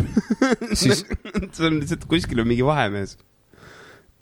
jah, aga see on lühinägelik, ongi, see on nagu aga nagu seda on sitaks. nagu On. on. seda, neid üleliigseid vahemehi on äh, hästi palju ja see on. jällegi, ma tahaks öelda, et ma teaks või valdaks teemat, aga mitte piisavalt. see on nagu mi- mingid vennad arvavad, et äh, maailmat juhivad mingi kümme eriti tarka venda, mingi Illuminaati või mingid sala mingid orderid, vaata conspiracy. ma arvan, et need inimesed äh, tunnevad ennast sellest faktist rahustatuna. see mingi, pakub neile rahuldust, see, see et arvata, et. nagu mingid kümme tarka inimest juhivad maailma. ja, ja et see, see on nagu horrible kontseptsioon või nagu võib-olla veits distoopiline visioon, aga samal ajal see pakub mingisuguse sellise kindlalt tajutava piiri äh, eksistentsile. võib-olla. ma arvan, et see ühtlasi on, aitab nagu muuta maailma nagu lihtsamaks. Mm -hmm. et see nagu selle no, ma maailma enda jaoks ja siis sa väga tunned ennast nagu turvaliselt. ja tähendab, isegi kui su eh, olukord on sitt, kui su olukord eh, või nagu, kui, kui need situatsioonid on ettearvatavad, siis see on hea nagu. aga see nagu, reaalsus on see, et maailma juhivad inimesed, kes on sama lollid nagu sina ja mina. nii, Neil on lihtsalt teistsugused eesmärgid, teistsugused hobid ja nad on saavutanud teistsuguse staadiumi. sa oled mingis asjas väga hea, ma olen mingis asjas väga hea. Nemad on mingist kolmandas asjas väga head ja nemad on nagu selle tööstuse suutnud sinna väga tippu ronida. That's about it. Nad, see ei tähenda, et nad on nagu paremad inimesed kui sina või paremad inimesed kui mina. nagu Neil on lihtsalt teistsugused oskused, teistsugused eesmärgid. Nad on need eesmärgid saavutanud ja nüüd inimesed arvavad, et nad on nagu supergeeniused. Jah. ja inimesed arvavad, et nagu, nad on ilmselgelt paremad okay. inimesed kui mina või midagi siukest. sorry, aga äh, ma tunnen, et on inimesi, kes on tõesti paremad inimesed kui mina. ja minu meelest see Name one. üks inimene äh,. Ma tahaks öelda, et äh, Elon Musk näiteks. ma tunnen, et äh, kui. kas sa tahaksid olla Elon Musk? ei, ei, ei, küsi-, ma, see on teine asi, see on, see on täiesti teine küsimus.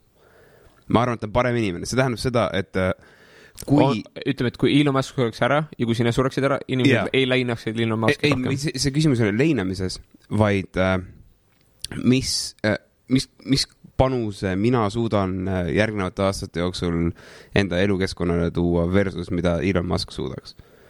tema Tõsi. Tõsi. väärtus on kõrgem nagu lihtsalt Tõsi. sellepärast. tõsi, ja see, mina olen sellega jumala päris ja jumala fine ja minu meelest äh, sa peaks, peaks olema võimeline nägema, et jah, kui God forbid, toimub mingi situatsioon, kus nagu minu elu versus kellegi teise oma, sa pead tegema kalkulatsiooni nagu külma kalkulatsiooni nagu, mis see fucking tulemus on. jah, ma paneks mingi davai, Elon Musk elab või ma suren. davai, ma hüppan fucking tulle. jah, Läheb, see on nagu avalikult ütled, et Elon Musk, I love you man, I would die for you, see ei ole päris Ei, aga ütleme, lihtsalt for for the greater good, nagu tema tulemus ühiskonnale, fucking inimrassile on parem kui see, mis ma toodan. vähemalt siiamaani olen tootnud ja kui ma jälgin oma elu nagu mustreid, siis tõenäoliselt tema elu on nagu suurema nagu positiivse nagu tagajärjega inimkonnale kui minu oma ja make'iks sense'i. jah, see tundub lihtsalt loogiline. see ei tähenda, et ma tahaks tema olla jah, see ei tähenda, et ma tahaks sedasama asja teha, ei. mul on teistsugune nagu inimest, inimestele meeldib nagu lahterdada minu arust inimesi mulle meeldib. lollimaks ja targemaks, et keegi on lollim, keegi on targem. Aga tegelikult sul on teistsugune, teistsugune intelligentsus kui minul näiteks. või ütleme, et mina, kui sa oled optimeerinud oma elukeskkonna ja olukordade järgi võimalikult edu, edukaks isendiks. mina kannatan sitaks alkoholi. näiteks, sest see on vajalik sinu jaoks. tegelikult ei ole, lihtsalt. ei, aga sinu elukeskkond on timminud sind sellisena. jah, jah, jah, fucking hillbilly kuskil soos, ta oskab fucking alligaatorit tulistada, ja joob mind laua alla. joob sind laua alla, ta oskab oma puskarit teha, ta oskab oma õde keppida ja ta oskab seda nautida ja siis temaga järglasi saada. sest tema ees elukeskkond on defineerinud selle ära, et see on edu, edukuse nagu Mudel. mudel ja ta on edukas selle nagu, tema elab. ja ta on edukas oma keskkonna tingimuste järgi või no st- standardite järgi. Jah. Ja ongi kõik. kui ta oleks, sa võid võtta sellesama isendi, panna täise kes-, keskkonda. võib-olla ta oleks järgmine Elon Musk, aga lihtsalt tema standardid on teistsugused ja ta meet ib neid, ta nagu tuleb nendele järgi. aga nüüd see klassikaline näide, et edukatel inimestel on mingisugused ühised sarnased jooned, mitte et kõigil on omavahel, aga võib äh, nagu, nagu odavad fucking clickbait pealkirjad mingid kohtades. nii, a la seitse harjumust, edukate inimeste harjumust ja nii edasi. nii, on mingid teatud nähtused või nagu sellised äh, hoiakud äh,, käitumismustrid, mis äh, annavad tajuta, tajutava tulemuse nagu parema tulemuse Mm, näiteks. mm,. ilma eranditeta, erandeid mainimata, nagu näiteks on olemas Ein- Einstein ja Nikola Tesla äh,. unemuster kui selline, stabiilne unemuster. mitte äh, mitte üks spetsiifiline unemuster, mis nagu klassikaline, ma ei tea, ärkad kell seitse üles, lähed üksteist magama, no mitte midagi sellist, et see on ka, see on üks unemuster, aga äh, siis äh, rutiinne unemuster. mulle on jäänud mulje, et see on üks asi, mida kõik inimesed on öelnud, kes on nagu äh, värskelt saanud jalad alla ja kes on nagu, kes on jõudnud kuskile äh, kaugemasse punkti oma eluga, siis äh, nad ütlevad nagu fucking une arvelt ärge kokku hoidke nagu. ma olen sellega nõus ähm,. mingi hetk oma elust ma sain mingi fucking viie, kuue tunni unega hakkama, kui ma olin noorem. mingi hetk ma sain isegi fucking nelja tunniga hakkama. aga mida aeg edasi, seda rohkem ma tunnen, et äh, jõu äh,, tekitada ru- äh, nagu rituaalne magamine. tähendab teatud spetsiifilisel kellaajal, ajal, annab elule mingisuguse nagu õige rütmika mm. -hmm. üldse, kui sa tekitad nagu rutiinid endale ja kui need rutiinid on head, siis see muudab su elu paremaks, vaata, see on, sul on mingisugused raudsed sambad, mille ümber sa saad kujundada oma elu. ja, ja, et äh, kui sa vaatad ükskõik mis inimeste, ükskõik, vaat kõigepealt ükskõik mille järgi sa defineerid edu. Ja kui sa võtad nagu ekst-, nagu ekstreemseid edu näiteid, siis see inimene, kes seda sümboliseerib, tema elu juhatab väga range rituaal, rutiin. ja rituaalid on põhiteema nagu. me, me lihtsalt mitte nagu rutiin, aga nagu äh, rituaalne, väga rituaalne, rituaalne rutiin ta teeb seda nagu mitte sellepärast, et ta on harjunud tegema, ta teeb seda sellepärast, et see on super oluline tema jaoks, ja, nagu väiksema detailini välja. ja nagu seda, see, mida seda, ta hommikuks sööb, ta nagu läheb sinuga kaklema, kui sa tahad seda muuta tema jaoks. ja kui keegi äh, serveerib hommikuhelbeid portsjonina, mis on natukene liiga suur või mõni rõngas on taldrikus liiga palju, siis mõnda inimest nagu häirib ka selline nüanss. jah, ja see no see on, see on juba vaata veits nagu ulme ja aga see on, see on lihtsalt nagu, ma toon selle näite ja kõigepealt edukad on, inimesed ei söö hommikul. jah. aga mine sa tea, äkki sa, mina, mina isiklikult nagu ei ole mitte kunagi olnud okei, kõigepealt see, see on, tuleb jälle selle pealt, mille pealt sa defineerid vaata edu. ja, ja lihtsalt nagu mõne jaoks äkki, ühesõnaga, see pole oluline äh,. mida ma tahtsin nagu rõhutada, on see, et sul tekib võimalus viimits, viimistleda enda see rituaalne või nagu see programm nii läbi, et lõpuks sa loedki neid hommiku hel-, helbeid seal kausis. et see peab Jah. olema, optimaalne summa on see näiteks. et nagu sellised absurdsed detailid hüppavad sisse. ja ma arvan, et väga paljud peavad käima analoogses punktis ära, et jõuda teadmisele, et putsi, ma läksin liiga kaugele. Et nagu ma proovisin nagu teha sedasama nagu hullu optimiseerimist ja siis mingi okei okay,, nagu ma läksin liiale, ülereguleerimine, võtame paar sammu tabasi, tagasi, et saada asja nagu balanssi kuidagi tasakaalu. ja siis nagu leitakse uus suund, mitte et sealt see asi lõpeks, lihtsalt uus haru läheb edasi. ähm,.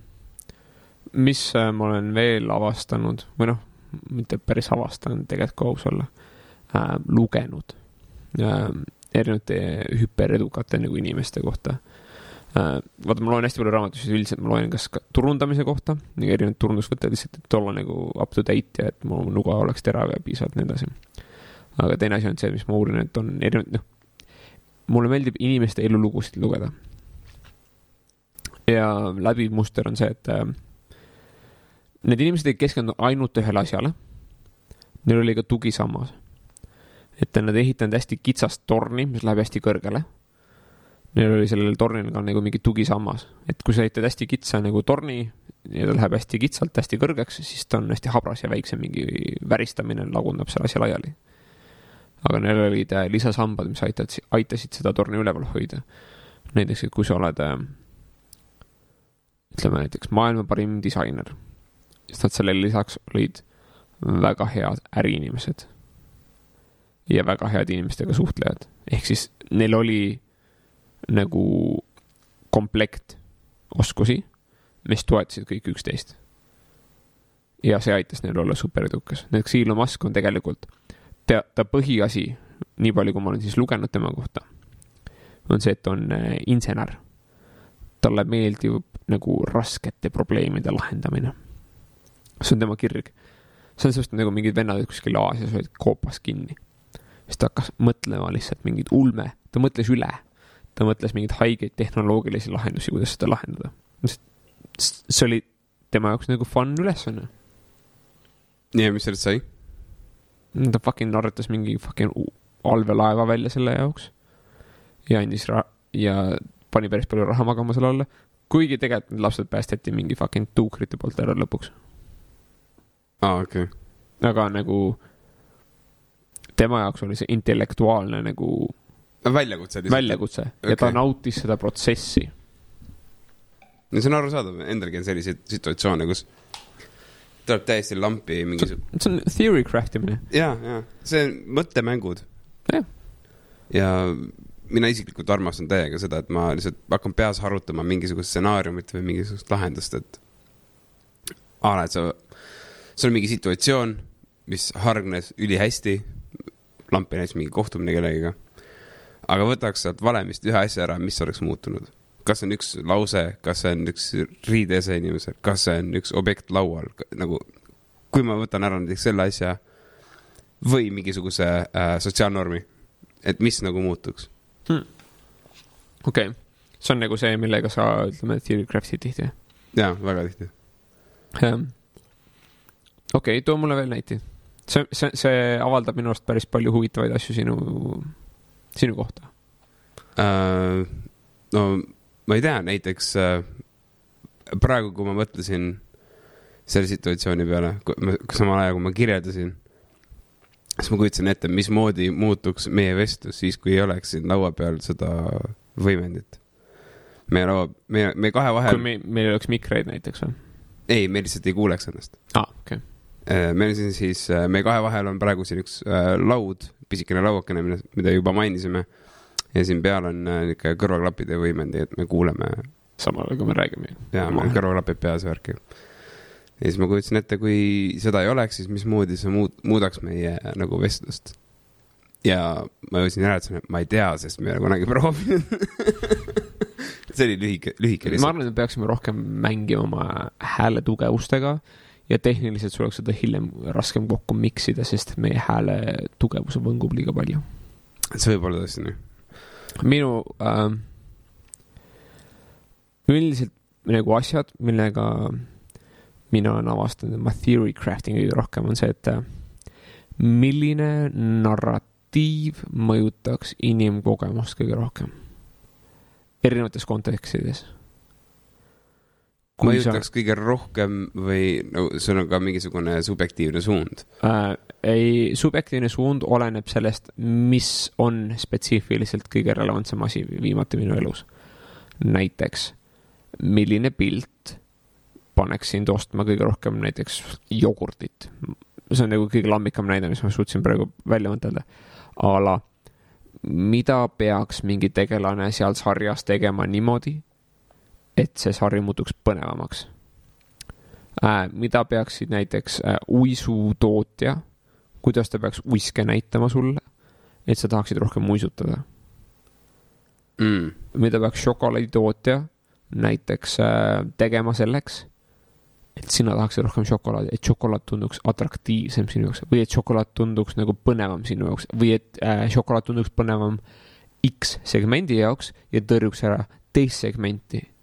Nagu milline pilt või visuaal või heli või nagu nende järjestus, kuidas see mõjuks sulle ja kuidas see mõjutaks sinu psühholoogiat. ehk siis äh, sisuliselt toimub sama protseduur, mingisuguse simulatsiooni peas läbikäimine läbitöötamine.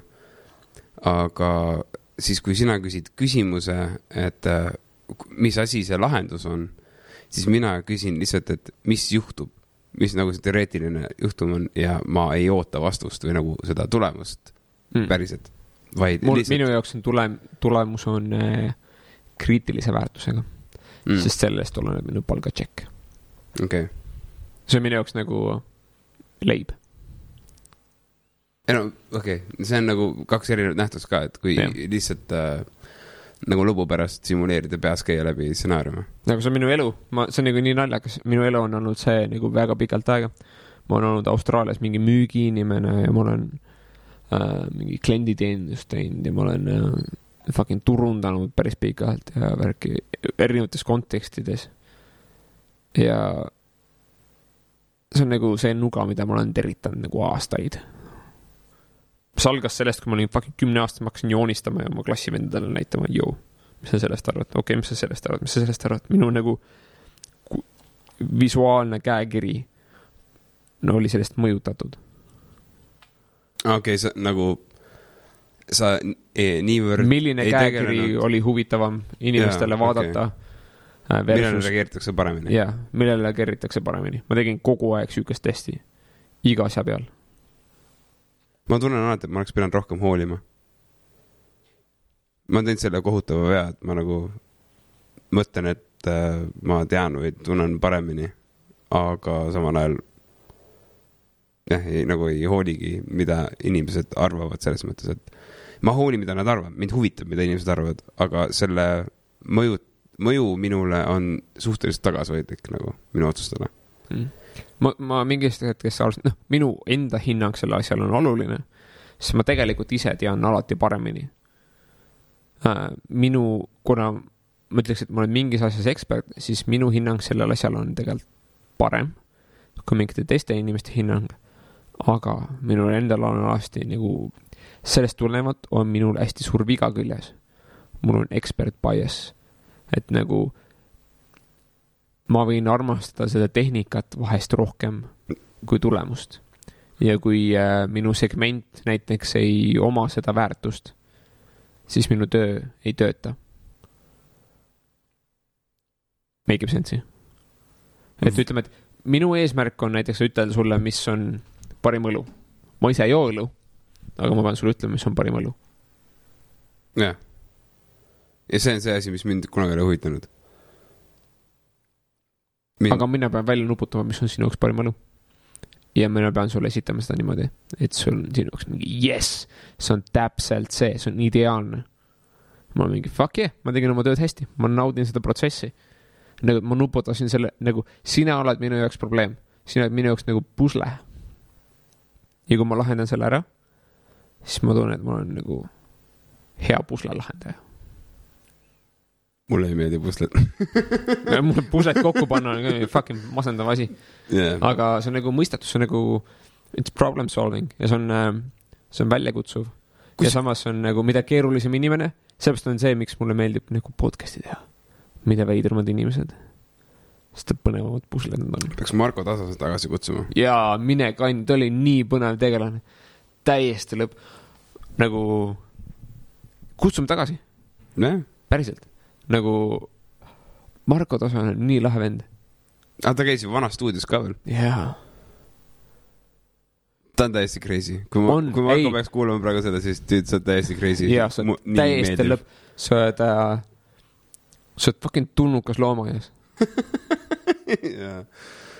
aga see on nagu, ma, ma ei tea. ja mõtle seda ainult ta, parimal ta viisil. postitab kogu aeg mingisuguseid pilte Instagrami, kus mingid vennad sõimavad teda. jaa. nagu see on, see on, see on thing, aga, aga tead, miks või? see on, see on kahekõne, see ei ole, see ei ole nagu keegi pritsib, jaa, see on kahekõne, see on täiesti sest ta õige. tõmbab ligi väga ulmelisi friike, sest et tema on väga ulmeline friik ja ma ütlen seda ainult parimal, parimal nagu, mul on Marko Tasase vastu, kui te ei tea, kes Marko Tase on, ta on meestripper, kõige kuulsam meestripper Eestis. ja mul on tema vastu metsikut austust, sellepärast et ta ei ole, ta ei ole nagu meie standardsete edu mõõtmiste järgi edukas inimene, aga ta on kõige edukam inimene omaenda standardite järgi Eestis. jah, ja ta on kohati, ma, ma ei tea, kas see on tõsi, aga see, see võiks olla tõsi ta nagu. on vist kõige edukam inimene isegi nagu ütleme, et ta võib potentsiaalselt kuuluda maailma top saja hulka võimalik, võimalik. omaenda edu kriteeriumite järgi. Jah. ja see, kui, kui noh, see Jaa. ei ole see, mis ma tahaks teha, see ei ole see, mis sa tahaks teha. see ei ole asi, mida enamus inimesed ei tahaks teha, sest see on väga spetsiifiline asi, mille peale oma elu orienteerida. aga ta teeb seda väga hästi.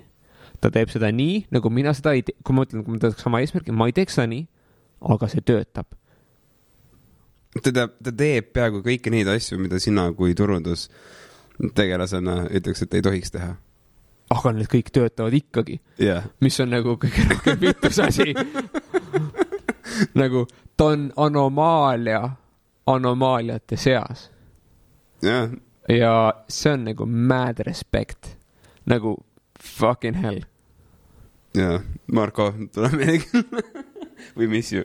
jah, kuule, aga äh, tüüd, me peame fucking peole minna, Siki ootab meid. Ma arvan küll, kell on üks, holy shit, ei ole üks. on küll. täiesti perse. see podcast on kestnud kaks pool tundi Jaa. mida vittu uh,. ja ma olen nii purjus, et ma kujutan ette, et ma kõndima hakkan, ma koperdan. ma olen nagu, praegu on reaalne oht kukkuda, nagu ma libisesin teil siia. ja Wow. Mihkel haaras fucking koti järgi jaa, koti me- sees oli alkohol. Oli That's what friends are for. meil on lugu, me tulime poest. Lennart oli paberkott, seal sees oli alkohol klaaspudelis. viski, me oleme täpsemad. Lennart libises, ma otsin kotist kinni, mitte Lennartist. ja ma olen täiesti päri, nagu kui mina kukun või libastun, ma kukun oma pers-, pehme perse peale, jah, aga klaasil ei läheks nii hästi, see on nagu õige otsus. Save the fucking booze. mina saan ühtlasi, kui terveks. sa, kui ma võtan sinust kinni, ma kukun ka. ja siis, me mõlemad saame haiget. jaa, see oleks üldse hea variant, nii et äh, pidage meeles, pidage meeles, kui teie sõber on kukkumas. prioriteedid on Priori- paigas. no me võtsime täna konkreetselt omale sihi, Jaa. et me võtame omale joogid, valmistame ennast ette, soojendame veidi. aga davai, tõmbame otsad kokku. jaa, lähme peole raisk, jah, idekas uh,. tänks, et kuulasite. jah, nii, nii lühike lõpp või? Okei davai. ei oota, me teha mingi pär- päris lõpu ka. noh, me, me peaks. oota, oota, me, kas sa, kujutad ette ennast kuulamas seda, seda fucking loba? siis ta lõpeb tundi? niimoodi ära see lihtsalt. lõpeb niimoodi ära, tüüp paneb juba kingi jalga. jaa, tegelikult ma peaks, ma, ma ei pea no tegelikult okei okay,, kuidas sa tahad lõpetada seda no,. okei okay,, kuidas ma tahan lõpetada, ma tahan tänada kõiki, kes. putsi, mis nüüd juhtus? sul mingi mikker tripis korraks. andke andeks, andke andeks ähm,. ma tahaks tänada kõiki, kes äh, kuulasid selle kaks ja pool tundi lõpuni äh,. ma tahaks tänada The Vergi, et nad lubavad meil kasutada nende lugusid. jah, ma tahaks kuulata, tänada kõiki meie kuulajaid, te olete tegelikult äh, väga tuusad olnud, et me tänu teile me oleme tegelikult jätkanud selle tegemist, kui, kui me ei oleks saavutanud, kui, me ei ol-, kui meil ei oleks kuulajaid, siis tõenäosus, et me teeksime seda asja, oleks olemas, aga me teeksime seda harvemini. aga võtke palun rohkem ühendust meiega, sellepärast et Jah. nagu vahel nagu. ja ei, ei tegelikult võtate meiega ühendust, see on tore, et te olete juba päris palju võtnud meiega ühendust, aga mida rohkem võtad, seda toredam see on. jah, ja fair enough. ma olen nõudlik, needy. yeah., stop being a needy bitch, jesus christ. Sorry, sorry. ähm,. ja ah, tulevikus potentsiaalselt äh, teid on rohkem, sest et meil on äh, mingid rauad ahjus, mis äh, aitavad meil jõuda. meie underground podcast võib minna mainstream'iks varsti. on oht, eks vaatab, kuidas, kuidas inimesed reageerivad. mingi publisher'i süsteem. Anyways, tulevikus veel näete, oli tore, et kuulasite, mina olin Mihkel ja Lennart oli Lennart. jah, ma lihtsalt keeleks täiesti sõlme, kuule, me oleme parajad nüüd oh,. mul on jumala täis, sa ka jah, äh,. peapidu. Davai, tõmba otsad, ma lähen vetsu, tšau. tšau.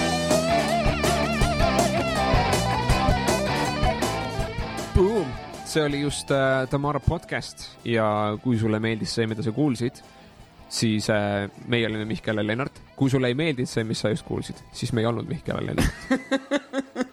aga siiski ole lahke meid siis äh, jälgima erinevates kanalites, me oleme olemas Spotify's, me oleme olemas Apple podcast'is, SoundCloud'is, subscribe'i, telli äh,, mis veel, Facebook, meie koduleht äh, tamarapodcast.com, whoopidoo.